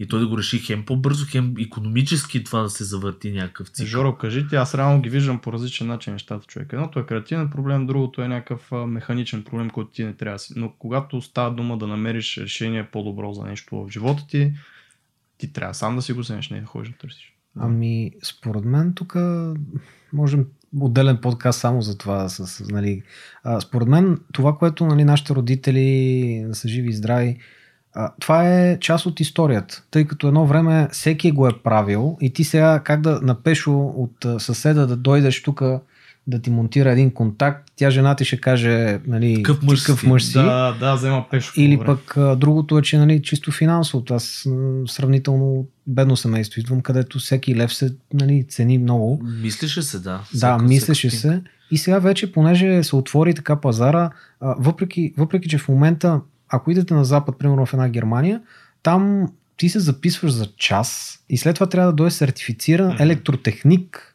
за да ти пипне в квартирата, а, защото иначе е проблем. Нали? Докато тук нали, ние можем да си го направим или ние мислим, че можем да си го направим, хората там, а, според мен, аз мятам, че като цяло в, в, при нас ние сме още като тинейджери, като държава. А, нали, другите държави, които са малко по-назапад, те са малко по-зрели вече и установяват, че това скалира. Защото ние можем всичко да направим. Можем, нали, аз не смятам, че тук някой няма да може да смени контакт или да направи колата си или проче. Въпросът е това, което вие казвате, нали, какво ти искаш, защото ултимативната цел е ти да имаш качество на живот за теб. Какво значи? Ако това ти е хоби, да сменяваш контакти или да редиш камъни, да си правиш къща, това е файн. Но ако е, как да кажа, ако ти не го обичаш, ако това просто трябва да го свършиш, еми защо нали, качеството на живота ти да работиш това, което искаш, за да можеш да се отървеш от нещата, които не искаш. Ами То това е принцип правилната нагласа, но той Сергей го споменава точно от тази гледна точка, че когато ти не можеш, примерно, нещо да си смениш там фасонгата на лампата, примерно, и, и съм съгласен, че трябва да е окей. В смисъл, трябва да е окей да викнеш човека, който разбира от това нещо. Обаче вътрешно, не знам дали е заради това, че сме българи и там от какви работи, но го имаме това вътрешно, че ти а, се чувстваш малко зле, че не можеш да го направиш това нещо. Че е нещо, което всеки уж трябва да може, пък ти не можеш. И тук за Германия добре спомена, мисля, че Росен Фичеров, дето ни беше на гост, той точно това разправяше, как трябва да чака, т.е. сменил си нещо и като дошла там наемодателката, почна да му разправя нали, как ти ще си сменяш, примерно кружката, човек. Как ще си смениш кружката, идеята без е да звънеш че да... тя не е сигурна, да, че ти си свършил добра работа, това, тази смяна може да направи пожар, примерно, докато ако той е сертифициран електротехник, той би трябвало да даде гаранция, Но, че това нещо е но направено. беше нещо точно или кружка или нещо такова. В смисъл, абсурдно нещо беше. Ето Да. в България сме свикнали, никога няма викнеш някой да го направи това нещо. То има и економически смисъл, има и смисъл с време, точно дето а, нали, Жоро каза, че ние сме много назад още в тези неща и то по економически причини, защото там не им пука да дадат примерно 100 Да, там евро, да кажем, за-. И те си въртат пари, то, то електротехник, той вече има работа, има бизнес, изхранва си семейството, ти имаш време, с което си насочиш към други неща и може би защото им става толкова удобен живот. Всичко им е уредено, тия хора загубват това качество, за което си говориме. Тоест аналитичното мислене, по-скоро а, нали, критичното мислене. Тоест да виждаш проблемите, защото няма проблеми. Там всичко е, всичко е решено. А, има си плюсове и минуси цялото нещо, но... Добре, Вие как в екип? Добре, извинявайте. Не, а, айде да не дълбаем в тази тема, наистина, Да. защото е странична. Аз, да, и задай аз исках да те питам, Жоро, примерно а, да го пренесеме към работата и към UX-а.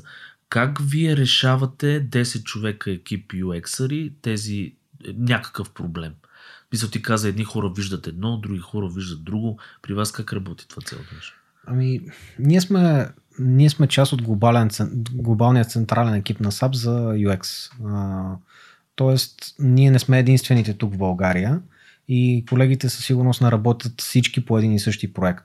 Тоест, ние глобално работим по дизайн системата на SAP, SAP Fiori, но реално, тъй като е огромно нещо, раз, тя, е, как, тя е сегментирана на много различни пилари и може да се случи така, че когато бяхме в офисите, а, двама човека, които седат един до друг, да не работят въобще по едно и също нещо. Тъй като идеята е, че нали, трябва да всичко да е scalable, да как да кажа, има екипи по исторически причини на определени други локации, има хора, които примерно на мен ми се наложи да работя с дата визуализ- визуализация. Това мога да дам един пример, че това е толкова подценяван а, топик, така тема, просто най- най-любимото ми е а, visual дизайнер, който не е имал допир до, до чартове, да, да започне да сменя цветове и да пр- прави нещо визуално по... Това е... По, по този начин можеш да разбереш някой нали, в час ли е. Тъй като всеки... Кое е важното? Кое е важното, да. Да. Тъй като дата, вилю... нали, дата, виз... дата вилю... ти искаш да видиш информацията. Тебе не ти интерес на... Нали, не, не е важна цвет... цвета не е важен. Не е дали на rounded corners, дали да има shadows, дали... Тия неща, това са някакви декорации. Така че при нас различните хора се занимават с различни неща. Има хора, които са така по един, по двама в проект, зависимо от проектите. Има хора, които са нали, в един проект, но ако трябва да кажа кое е любимото е, любимото е да имаме някакъв проект, който да могат да съберат хора и да брейнстормат, да баунсват ideas. И нали, по-добре върви, по-бързо върви, по-приятно, е, защото го има социалния елемент. А, но... Тоест комуникация вътре в, в тима. И Да. вие сте добри комуникатори. Реално вие сядате и почвате да, да се мъчите хем да го решите проблема, но с говорене, защото нали, а, имало е случаи, които сме виждали хора, които не, това го нямат като качество. Той може да реши проблема, но да кажем, той не е добър комуникатор, не може да каже как, по какъв начин да реши проблема. Случва ли се такова Колко нещо? е важно за един дизайнер да се обосновава и да може да, да говори защо е взел едно решение или друго? Ами аз мисля, че това е основано качество за всеки, който иска да е служител. Мгм. Защото ти, ти какво даваш на работодателя си? Ти даваш твоите качества и ти ако имаш повече качества, но не можеш да ги през, създадеш чрез нали, някакъв, някаква медия, а комуникацията е най-честата, значи, т.е. ти не, не си много добър служител. Нали? Ти трябва да, да можеш това. Това е като език. Ти можеш да си брилянтен а, математик и да преподаваш в Англия, да речем. Брилянтен математик ли си, ако нямаш езика, с който да преподадеш това, което искат, искат хората да чуят. И е много важно да търсиш начини да го пре- прес, пресъздадеш, защото ти сам каза, нали, през някаква медия. Защото аз ако седна с теб да си говорим за някакъв проблем и аз отскоро пример, имаме един пример с слайдер. Окей, слагаме един слайдер, карусел, а, който да има някаква индикация колко време ще седи слайда на екрана. И за мен това а, изглежда в главата ми по един начин, т.е. с някакъв прогрес бар и нещо друго. За човека от среща може да изглежда по съвсем друг начин, примерно да тече някакво време там, 5, 6, 4, 3, 2, 1. И съответно а, трябва да се използват в момента тулове за прототипиране, които са изключително лесни. Аз тут направих един супер бърз мокъп за има няма 15 минути на XD, който го показаха ре, реално с този прогрес бар, нали, горе-долу как изглежда. И човека отсреща, нали, аха, в смисъл и освен а, с думи да умеете да си комуникирате идеите, което е изключително важно и аз съм много далече от а, някакъв а, добър левел на това умение, защото просто думите не са моето форте, но а, другия а, левел вече на това нещо да качите е да използвате наистина някакви прототипиращи инструменти. Било то да го надраскате на лище, защото Стоян, а, който ни беше гост Ангелов, той пък е много добър в mind mapping и да ти показва идеите си, на, просто като ги надраска на едно, на едно парче лист и ти вече разбираш нали, при него кое как се връзва и кое как. Флоа на мислене, да. Да, Е докато при да мен пак това липсва. Аз уж съм рисувач човек, ако седна да драскам някакви такива диаграми и да си обяснявам идеите на лист, абсурд, никой няма да разбере нищо. Ами, мисля, че Айн- Айнщайн е казал, че ако не можеш да обясниш нещо просто, не го разбираш достатъчно добре. А, абсолютно. В смисъл, под комуникация аз а, визирам, сега ние като а, колеги дизайнери, а, ние вече сме на ниво, където бутута работи, нали? А, реално ние с две думи можем да кажем толкова, колкото други хора трябва да направят прототип.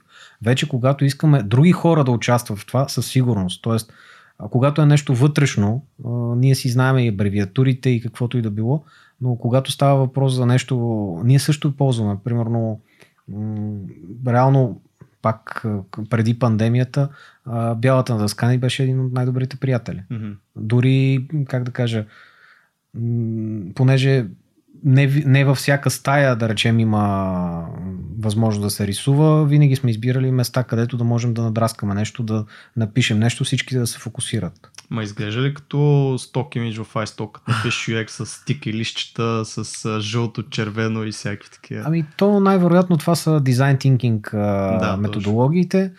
Когато има някакъв проблем, когато става въпрос, това вече, ако правиш application, ако правиш нов фичър, ако правиш Мгм. нещо, може да стигнеш до това, тъй като то е доста мощно, а ние реално като дизайнери в повечето случаи тези неща си ги правим автоматично, ако сме си ги развили в главата. Какъв е проблема, как кои са плюсовете, кои са минусите, но това е за нас. А когато искаме да хванем, примерно, някакви клиенти, да речем един от Пакистан, един от Занзибар от, и да ги хванем и тези хора да разберат защо. То, тази методология е много мощна, защото тя не само дава резултат, а обяснява на хората защо така и така и така. И вече всички са on the same page. Нали, Мгм. това е важното, нали, когато става въпрос за уе- уе- уеднаквяваш, бе, това, как да кажа, слагаш един бейслайн на, на цялото уравнение, тъй като едните могат да са power юзери, които им трябва клавишни комбинации единствено, другите могат да са нали, по-general юзери, които им трябва мишка. И сега как да обясниш на едните, че на другите им трябва? И по този начин нали, хората сами от тях излизат нещата, минават флоу, различни флоувете, обяснява се, приоритизира се, от тук насетне се взима най-доброто. Този пример, който даваш, е много удачен, защото как да обясниш на едните, нали, че на другите им трябва това, ти може да го кажеш с думи. Обаче те няма да те разберат толкова, ако не седнеш и не направиш една презентация, което за теб може да е загубено време, т.е. да покажеш какви са проблемите на единия, покажеш какви са проблемите на другия, как го решава САП това нещо, за да разбере този човек, че нали, първият от Пакистан има този проблем, САП му дава това, това реш като решение и съответно той печели това и това, това като време и вече то от Занзибар нали, си казва, аха, да, добре, сега го разбрах, защото съм го видял нагледно, защото сте ми обяснили проблемите. И затова наистина е много важно да си подбираш инструментите. В uh, SAP, примерно, какво използвате за подобни комуникации на, на идеята си? Било то пред стейкхолдери, било то пред колеги, които са от други екипи. Си, то, Как реално, то не е SAP related. То, в смисъл, това са Примерно дизайн тинкинга той не е за SAP. Те го ползват а, супер много фирми и то големи enterprise и, и малки и големи, тъй като Мгм. са по, нали, предимно големите, защото са по-комплексни нещата.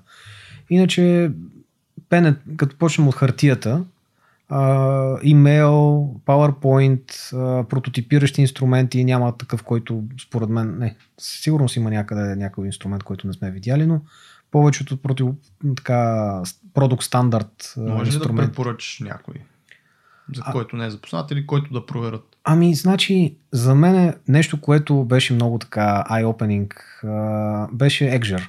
Мгм. Това е прототипиращ инструмент, който а, аз така имам love-hate relationship с Е, него. той е много power а, такъв смисъл, защото там можеш и да си програмираш неща. да. Да. Акшурето е... Акшуре, както аз го обичам да го наричам. Екшър. Да, значи той м, според мен се изключително мощен е. Ти можеш буквално напишеш една програма и да рънеш целият тест на него, като подписане нямам в предвид нали, писане на код, въпреки че и това може, а по-скоро да се програмират някакви с if else, if else. Тип много. Excel.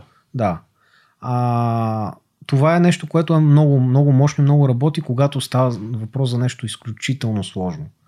А, при нас имаме такива много use cases, така че това е нещо, което на нас много ни върши работа. Другото са стандартни, примерно Sketch ползваме, Photoshop, Illustrator, който каквото как, ние не, как да кажа, не, не ограничаваме дизайнерите в това какво ползват толкова, даваме highly recommendations нали, за неща. Въпросът е крайният резултат да е спецификация по определен начин, която може да е PDF или PowerPoint. Тоест презентация на това, което те са стигнали до тия изводи Да. по някакъв начин. А, понеже наскоро пак попадна някакъв въпрос из групите, дали не беше и в нашата група, но за това в големите компании какви, кой тул използват за дизайн, Sketch, Figma, XD бяха лиснати. При вас визуалните дизайнери на какво работят? Защото знам, че нали, UX-арите в прогрес, примерно също прогрес софтуер, където съм аз, се използва Акшур от UX-арите, т.е. те си правят прототипите на това нещо и после вече дизайнерите почват да го обличат. Нали? И при нас се ползва XD. А, при вас? Каза Sketch. Значи при нас ние, ние сме малко по-специфичен случай, тъй като ние сме централния екип, т.е. Ние трябва да се грижим всички след нас, тъй като ние реално създаваме дизайн системата и ние трябва да сме отворени към всички. Тоест, ние да създаваме стенсилите, нали, работните материали, които да се ползват от останалите. В момента колеги, които създават така наречените шаблончета, правят ги на, на Exger, на Sketch, на XD, мисля, че имаме. Тоест, shit. стараем се нали, да, да, повече. да обхванем повече, тъй като скела е голям. Предизвикателство е със сигурност, но, но да, ползваме каквото, каквото, как да кажа, е най... Рича му е най- най-голям. Добре, това не е ли а, загуба на ресурс? Защо не се спре на един тул? Айде, Екшур нали е друго, но един визуален тул, примерно XD, и да се билдват лайбрарите само на него и да се действа само с него. Ами, Какъв мисля, че е thinking процеса за това да се билдват за повече?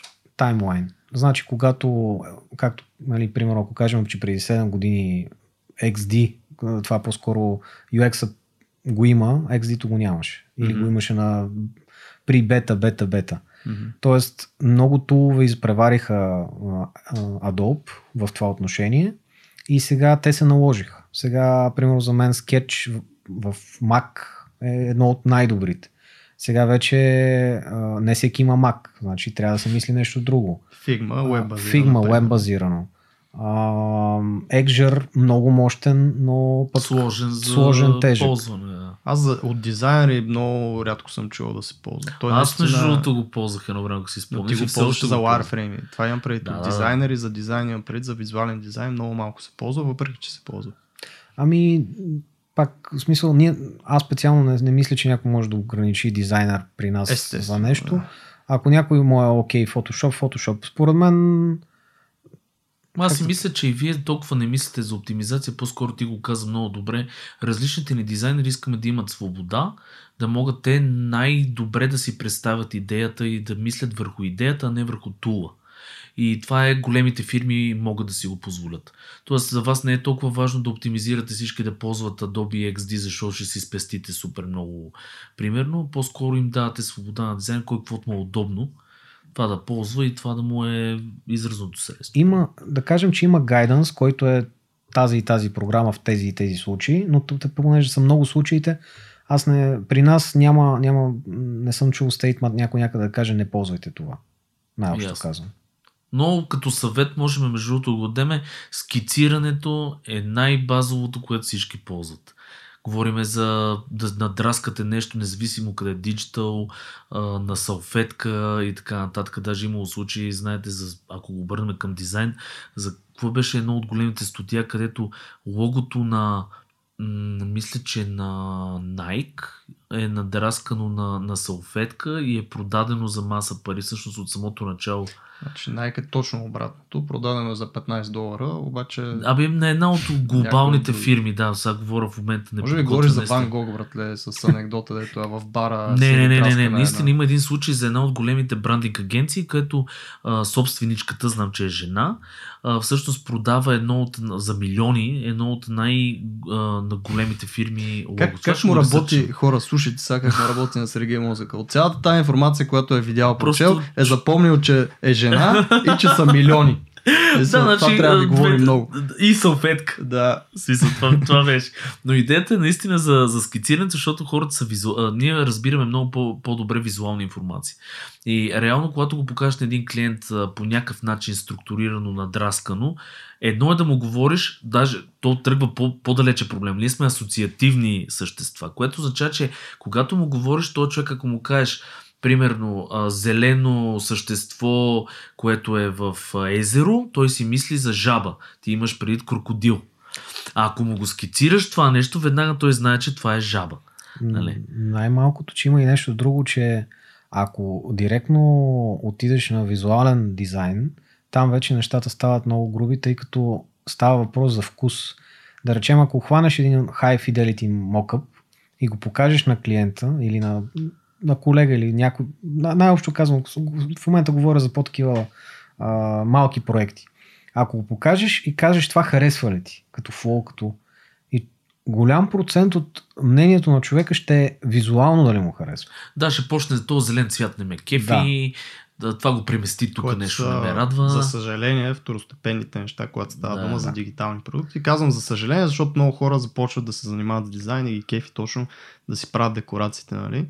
И аз самият реално на Photoshop, като почвах преди много-много години, това си ме кефеше, си спомням, правихме сайтове с някакви там лияни, се режеха разни цветя, па се мокъпаха, ставаше едно shadow или работи. Но се сещам в Mac Studio как се бавахме с това нещо, че примерно като върне клиента през някакъв, някаква обратна връзка и беше все едно, примерно кучето му видял дизайна, изгавкал нещо и то клиента решил, че ще му слуша неговото мнение, нали? И ще каже, не, не става. И не ме кефи това, не ме кефи този сайт. Се бавахме по този начин, защото връщаха точно такъв фидбек, който няма връзка с най-важното нещо в проекта. То, това пак като един архитектурен една аналогия. Това е, когато, когато тръгнеш да обръщаш внимание на такива детайли, нали, за орнаменти и прочие, това е все едно да влезеш в едно жилище на тухли и да му слаг- слагаш корниз. М. Да, Тоест, абсолютно. ти не си решил коя стая за какво ще ти е, обаче вече започваш с ония пинисчийските неща, които, нали, ау, много е яко. Затова с годините се е изградил този процес, в който нали, говориш, описваш документация, wireframe, Затова и UX стана толкова важно нещо, защото почнаха да се обръща внимание не толкова на визуалната част, колкото на функционалната част. Аз, според мен, много, много прилича на архитектура, на, на Мгм. проект, на, на някакъв. Нали, освен информационната архитектура, кое къде е, това е следващия вид нали, флоу. Да, защото в архитектурата също трябва да знаеш, че тази стена е носеща като я сложиш. Ако не я сложиш там, я сложиш на друго Ще място, падне тази къща, къща, може след 10 години да е паднала. А, имаше някакви анекдоти там, дето а, някаква библиотека била проектирана, пък а, не било мислено за огромната тежест на всичките книги, които са вътре. Там сградата почвала да потъва малко по малко с годините, някакви такива неща, които пак, нали, ето, забравил си нещо фундаментално, обаче си е направил красива тази библиотека. Как тествате неща в SAP? Ето, защото ти нали Фърят кажеш- Боб. Да. Със сигурност не е така. А, значи, има неща, които са common sense, т.е. тези патърни, за които ти говориш. А, от тук насетне вече правим юзабилити тестове много, много различни видове и скопове. А, ползваме различни туловете са различни, примерно UserZoom е един от туловете, а, когато правиме тест може да е онлайн, може да е нали, на място, дай Боже другата година да е по-така а, възможност. се. Да, много, много ни се иска на всички. А, това е едно от много готините неща, които се случва на дизайнерите, да, да идат и да пипнат и да видят, и то не само на дизайнерите. Тук отварям една скоба за това, че едни от най-готините неща, които са ми се случвали, да бъда заедно с колега девелопър на такъв тест. Той, примерно, ние сме така, опитваме се да сме доста стрикни, когато става въпрос за юзабилити тест, т.е. имаме един, който те, а, записва нали, какво се случва, другия, който прави интервюто. И човека, нали, който е юзера, вече цъка и прави някакви неща. И обикновено този конкретен случай, девелопър, мой колега, беше правеше тест, да той по- по-скоро правеше, записваше резултат. Mm-hmm. И това е нещо, което на мен ми се е случило една брой пъти и съм обяснявал. Това не трябва да е така, защото хората не го харесват или хората не го разбират. След това аз повече нямах коментар по това. Той, той сам видя, че хората действително се раз, ориентират и прочее. Тоест, Тоест ти си му доказал, чрез използване на реален случай човек, който е дошъл и е казал, нали, че това не, не се използва така. Тоест показал. Да, то не ми беше цел, в смисъл аз не съм му казал Да, да, на потребителя направи го така, но идеята е, че а, голям плюс е, ако хора, когато имат възможност за такива тестове, не само дизайнери да участват, но и девелопери, защото тогава тая емпатия, нали всички говорим за колко сме емпатични и проче, ами аз като обяснявам колко е важно за мен това и това, не, не го разбираш на- нали, хората не го разбират по този начин. Докато го видят с как човека страда, как не може да намери мишката, бутона, къде му е това нещо, и той вече а, ние можем много. Ние прекарваме примерно N на брой години в това да, да се специализираме в дизайн, в девелопмент, в каквото и да било.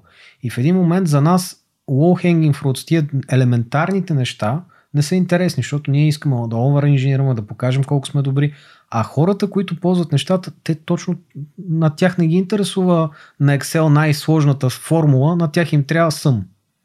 Знаеш какъв паралел ще направя тук с а, обучението и хора, които примерно правят дизайн обучения на софтуери, да кажем, иллюстратори и нещо такова, на базово ниво, т.е. съвсем на начинаещи, които никога не са виждали иллюстратор. Ти си го започнал да го учиш този иллюстратор преди 15 години. И за теб е много трудно да се поставиш в техните обувки и да знаеш точно какво им липсва и точно какво не разбират и не знаят, за да им го покажеш.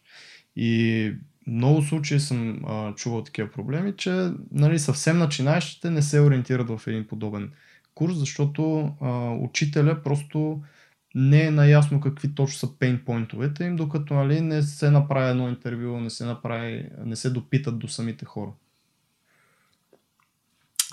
Така е. Абсолютно а, добре го каза Антони, само направих един жест, че микрофона му е Да, паднал. някаква забележка ми направи. Някаква забележка, той си помисли, че искам да задавам въпроси. а, Аз тук мога ли да се включа за нещо се. от гледна точка на, на преподаването? Това е много, много готин пример, който даваш. А, и аз, понеже съм преподавал, и това ми е една страст, живото и здраве, ако, ако има нещо, което мога да преподавам, би го преподавал пак. Защото ти, ако си достатъчно open-minded, а, да преподаваш на тия хора и виждаш какви са им не, техните проблеми, ти ако не го адресираш на следващия път, а, как да кажа, модифи, модифицирайки себе си, т.е. ти не, не преподаваш правилно. Мгм. Тоест, нали, вече в контент, който вече веднъж е записан, трудно можеш нали, всеки път, но вие, както и ваш, нали, вашата инициатива, вие еволюирате, ние еволюираме. Тоест, ако, ако един експерт, първо, дали, дали е целесообразно един експерт да преподава на хора, които не знаят Точно, да. Нали. Но ако хора, нали, в момента, в който ти преподаваш, ти трябва да се напаснеш, то пак е user experience. Ти пак виждаш какви са въпросите най-често задаваните, нали, затова има frequent, frequently asked questions и прочее и прочее. Тоест пак е за мен mindset, това, във всичко има user experience. Така че за мен е как да С кажа... преподаването много добре го каза, защото наистина а, всъщност адаптивните в момента курсове, ние имаме много примери за, за това, които искат наистина мнението на курсантите, които се адаптират и си сменят, деца казва, целият флоу на, на, на образованието, набляга се върху качеството всъщност на това, на преподаване и се стреми към дали да ги научиш тия хора на нещо, а, набират все повече популярно. Защото тия старите школи, дето, примерно, а, да кажем, учителя си е научил едни и същи, нали, такива от някакви книги си е набарал някакви лекции и си минават някакви хора, независимо какво му е интересно, той си минава по един и същи път и неща умират вече. Но то замисли се какво е обучението. Обучението е информация, която ти четеш. Тоест, ти ако, ти ако в интернет има цялата информация, ние не сме измислили, Тоест, вариант А, сяда един човек и собственоръчно почва да чете, т.е. това е трудно, не го разбира, ще му отнеме много повече време, или някакъв катализатор, човек, който на неговия разбираем език хваща тази информация и му е нали, предоставя. Смиля. Да. Тоест, ти спе- спестяваш страшно много време. Не казваме, нали, че ти ставаш експерт, но, но спестяваш страшно много време, което ще ти помогне нали, да станеш експерт. Аз защо го казвам? Защото, да, пример ще дам с технически университет, мо, моя случай.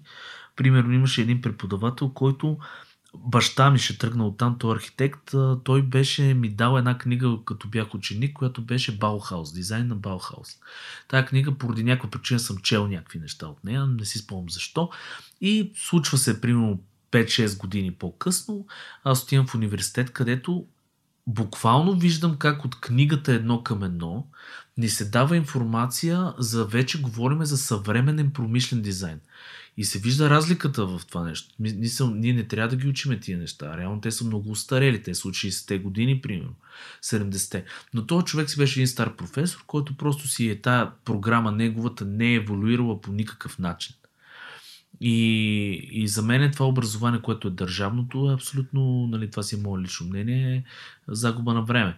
Но все повече и повече се появяват такива нали, адаптивни курсове, училища, които нали, се концентрират върху човек. И това е UX, както ти го каза.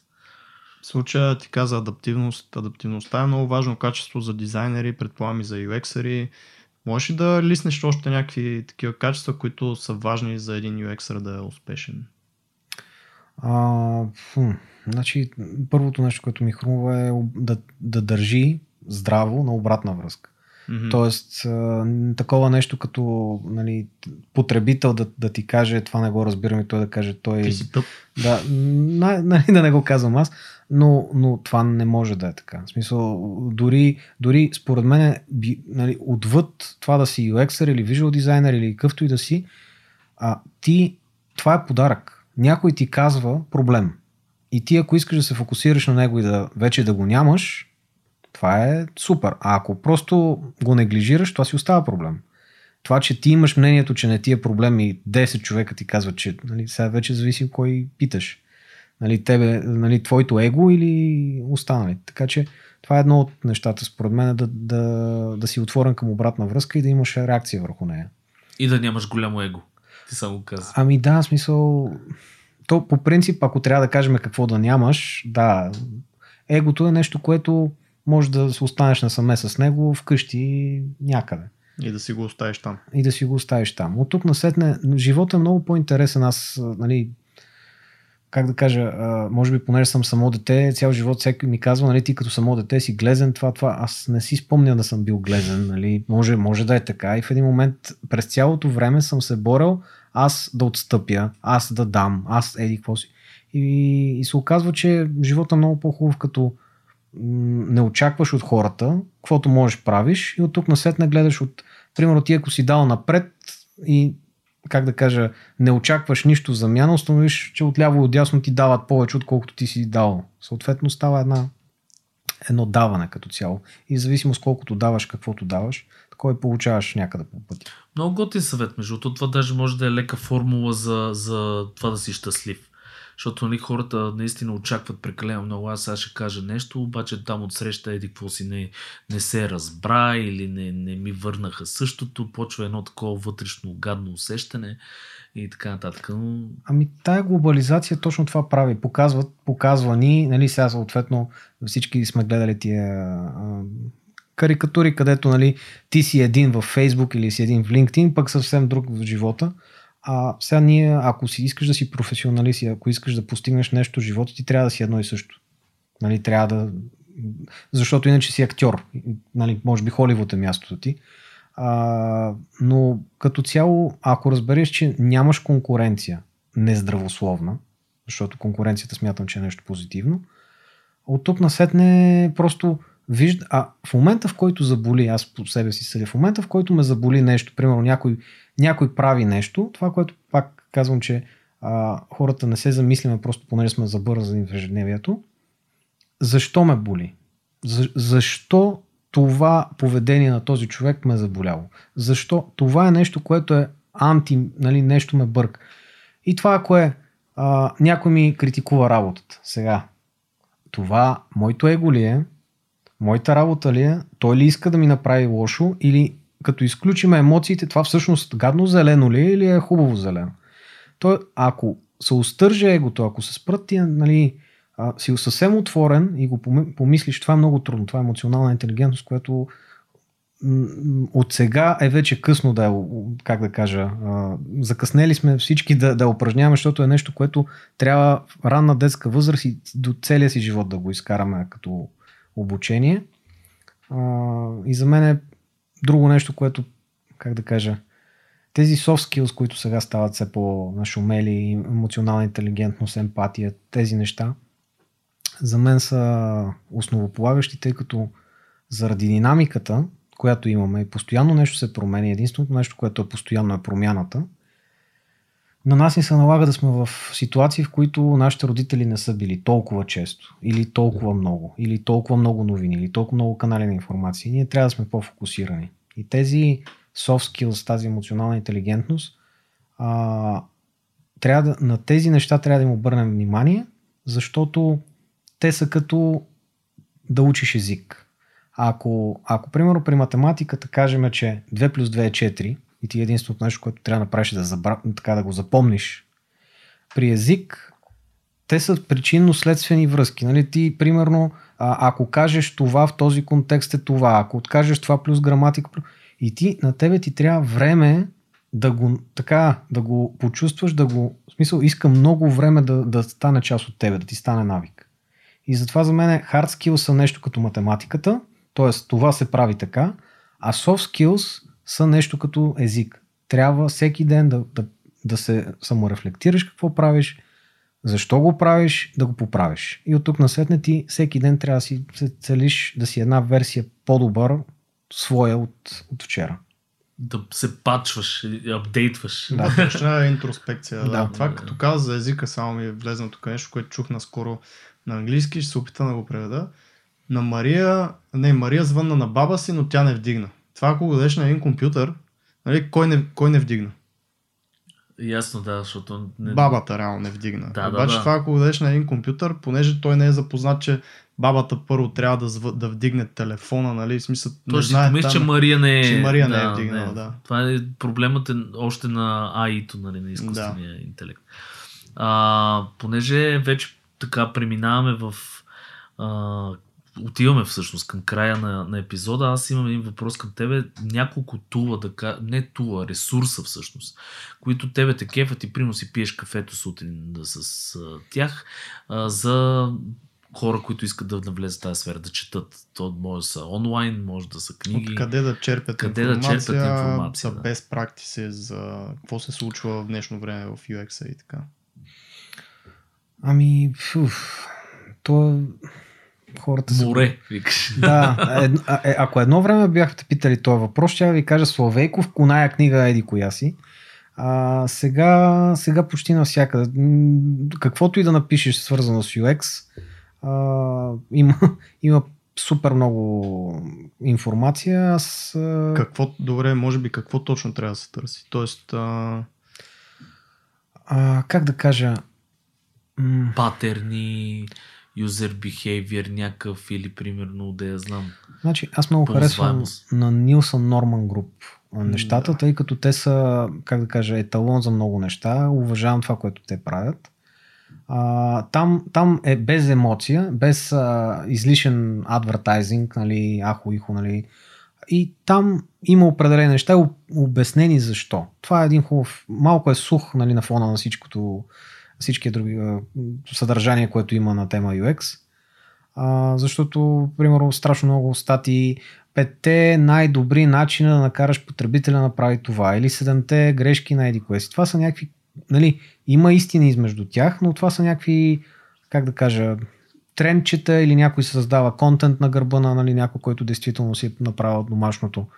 Плюс това те са смилани през неговата глава, не са от сорса. В смисъл, Точно. точно, Нилсън Груп е нали, сорса, който някой го взима и фаща примерно 5 от 10 неща и казва 5 неща, които еди какво си през неговата си глава. Да. А, сега, примерно, IDEO, но това вече за дизайн и за лидершип е много добра платформа. Като цяло, аз лично съм супер отворен. Ако, ако някой конкретен въпрос има, с удоволствие бих, а, бих отговорил, но реално е море. Зависимо с какво трябва. Примерно за дата визуализация има определени ресурси, за UX in general има други ресурси. Behavior, примерно психология, всякакви неща. Но не е Не е едно место, Не където е можеш да едно. кажеш, е, тук са ровете и оттам ще станете супер UX Не. дизайнери, да. Аз за, за себе си вече даже не, не разсъждавам толкова като за UX дизайнер, тъй като а, в момента моя UX е по-скоро към хора. Нали, аз опитвам да, да създам на определен, на, на по-малък груп, група, на по-малка група от хора, нали, такова потребителско преживяване, че те да не са, да имат възможността да разгърнат своя потенциал от гледна точка пък на, на нашите клиенти. Така че при мен книгите, които в момента чете или които ме интересуват, са съвсем различни, но, но никога не... Интернет е било достатъчно и Амазон в момента може на Kindle да си изтеглиш каквото ти харесва. И в повечето случаи рейтинга си казва своето. Тоест ти в момента по-скоро а, би клонил към менеджерство и лидерство, може би затова каза и, че се кефиш на Саймън Синек, нали, който реално това му е топика за лидер, лидери в големи корпорации, лидери в световен мащаб и така нататък. А, добре, а тогава за такива подобни ресурси сещаш ли са, освен Саймън Синек? А, Ами, а, за мен нещата, които много ми помогнаха за да вляза в тая роля, бяха а, The Power of Habit. мгм. Нали, да, на хората да си дадеме, четейки книгата, ние всички казваме, ние сме същества на навика, нали. Обаче, четейки книгата, там е описано а, на нали, мозъка как оперира, защо конкретни неща се случват по този начин. Другото е Radical Candor, много готина книга, която дава възможност да, как да кажа, обратната връзка, поведението, нали, кога, как да нали, адресираш определени неща. А, пак на Саймън Leaders Eat Last. Това е Да, много яко. много, много хубава основополагаща книга, нали, за майндсета, какъв трябва да си...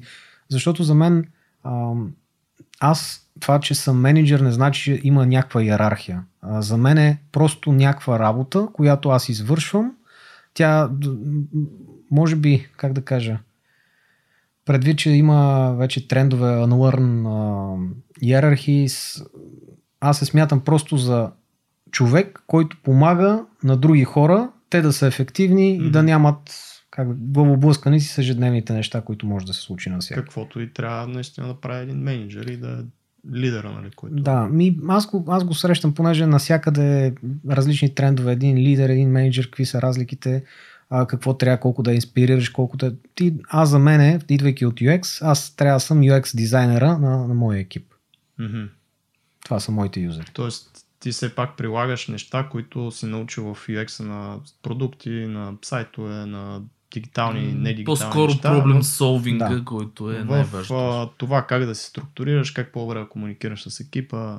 Майндсета реално, че ти като видиш точно това, което говорихме, че ти като видиш проблем, който реакърва няколко пъти, това нещо ти си виновния да се случва, защото не си го оправил. Това е, между другото, Джако Уилинг, знаеш ли? Точно Extreme Ownership Да, ще да препоръчам също.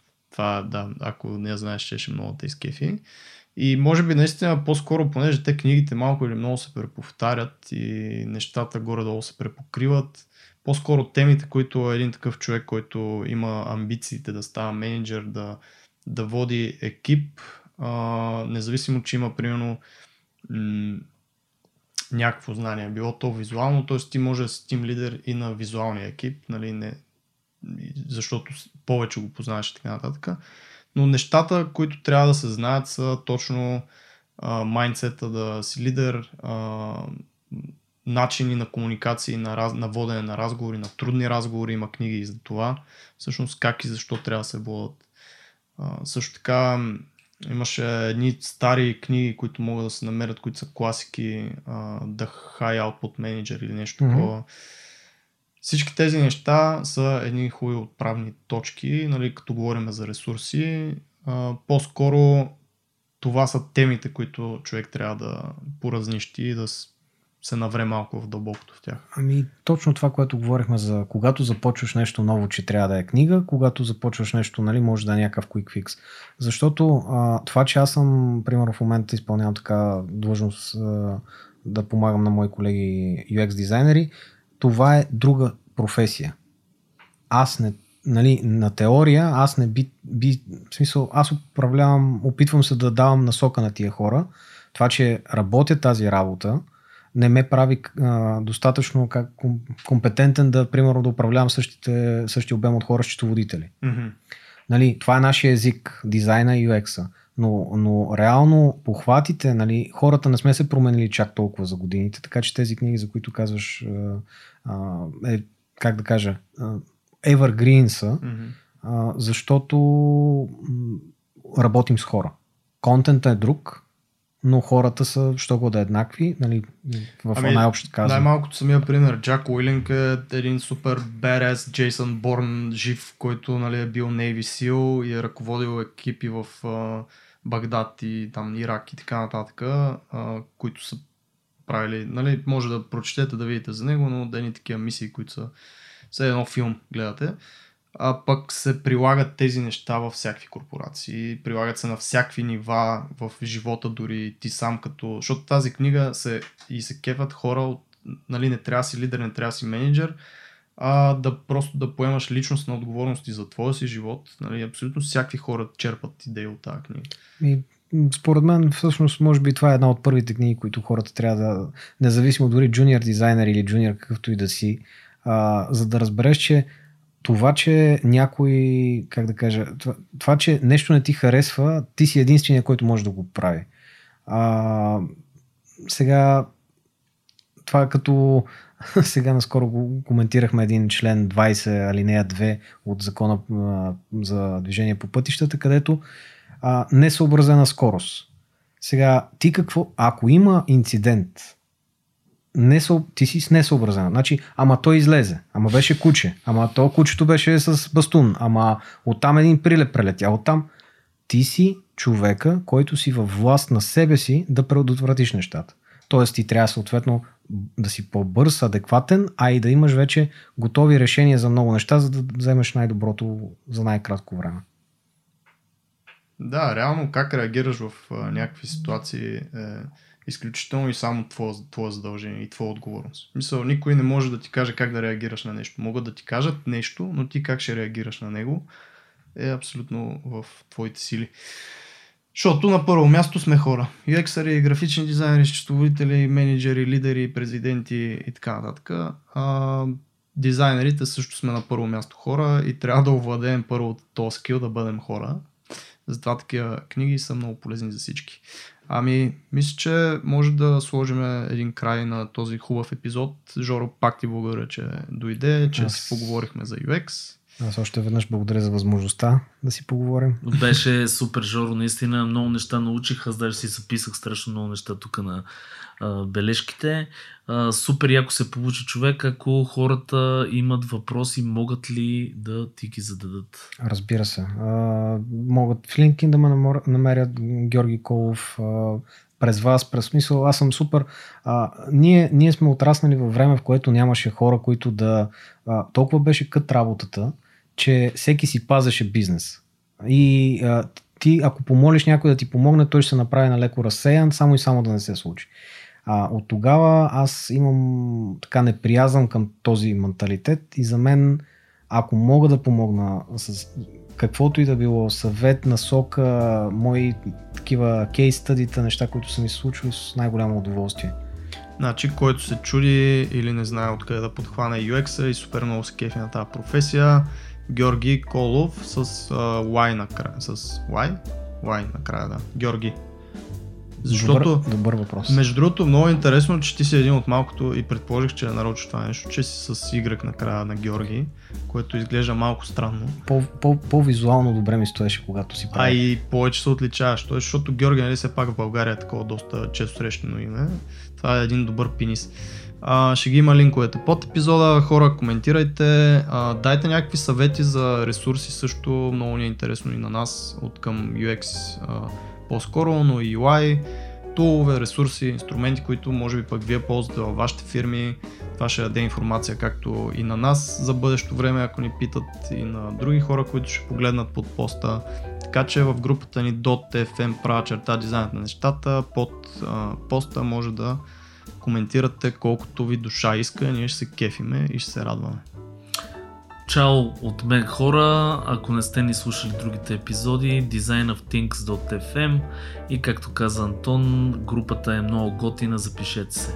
Yes. Чао и от мене. Чао, чао.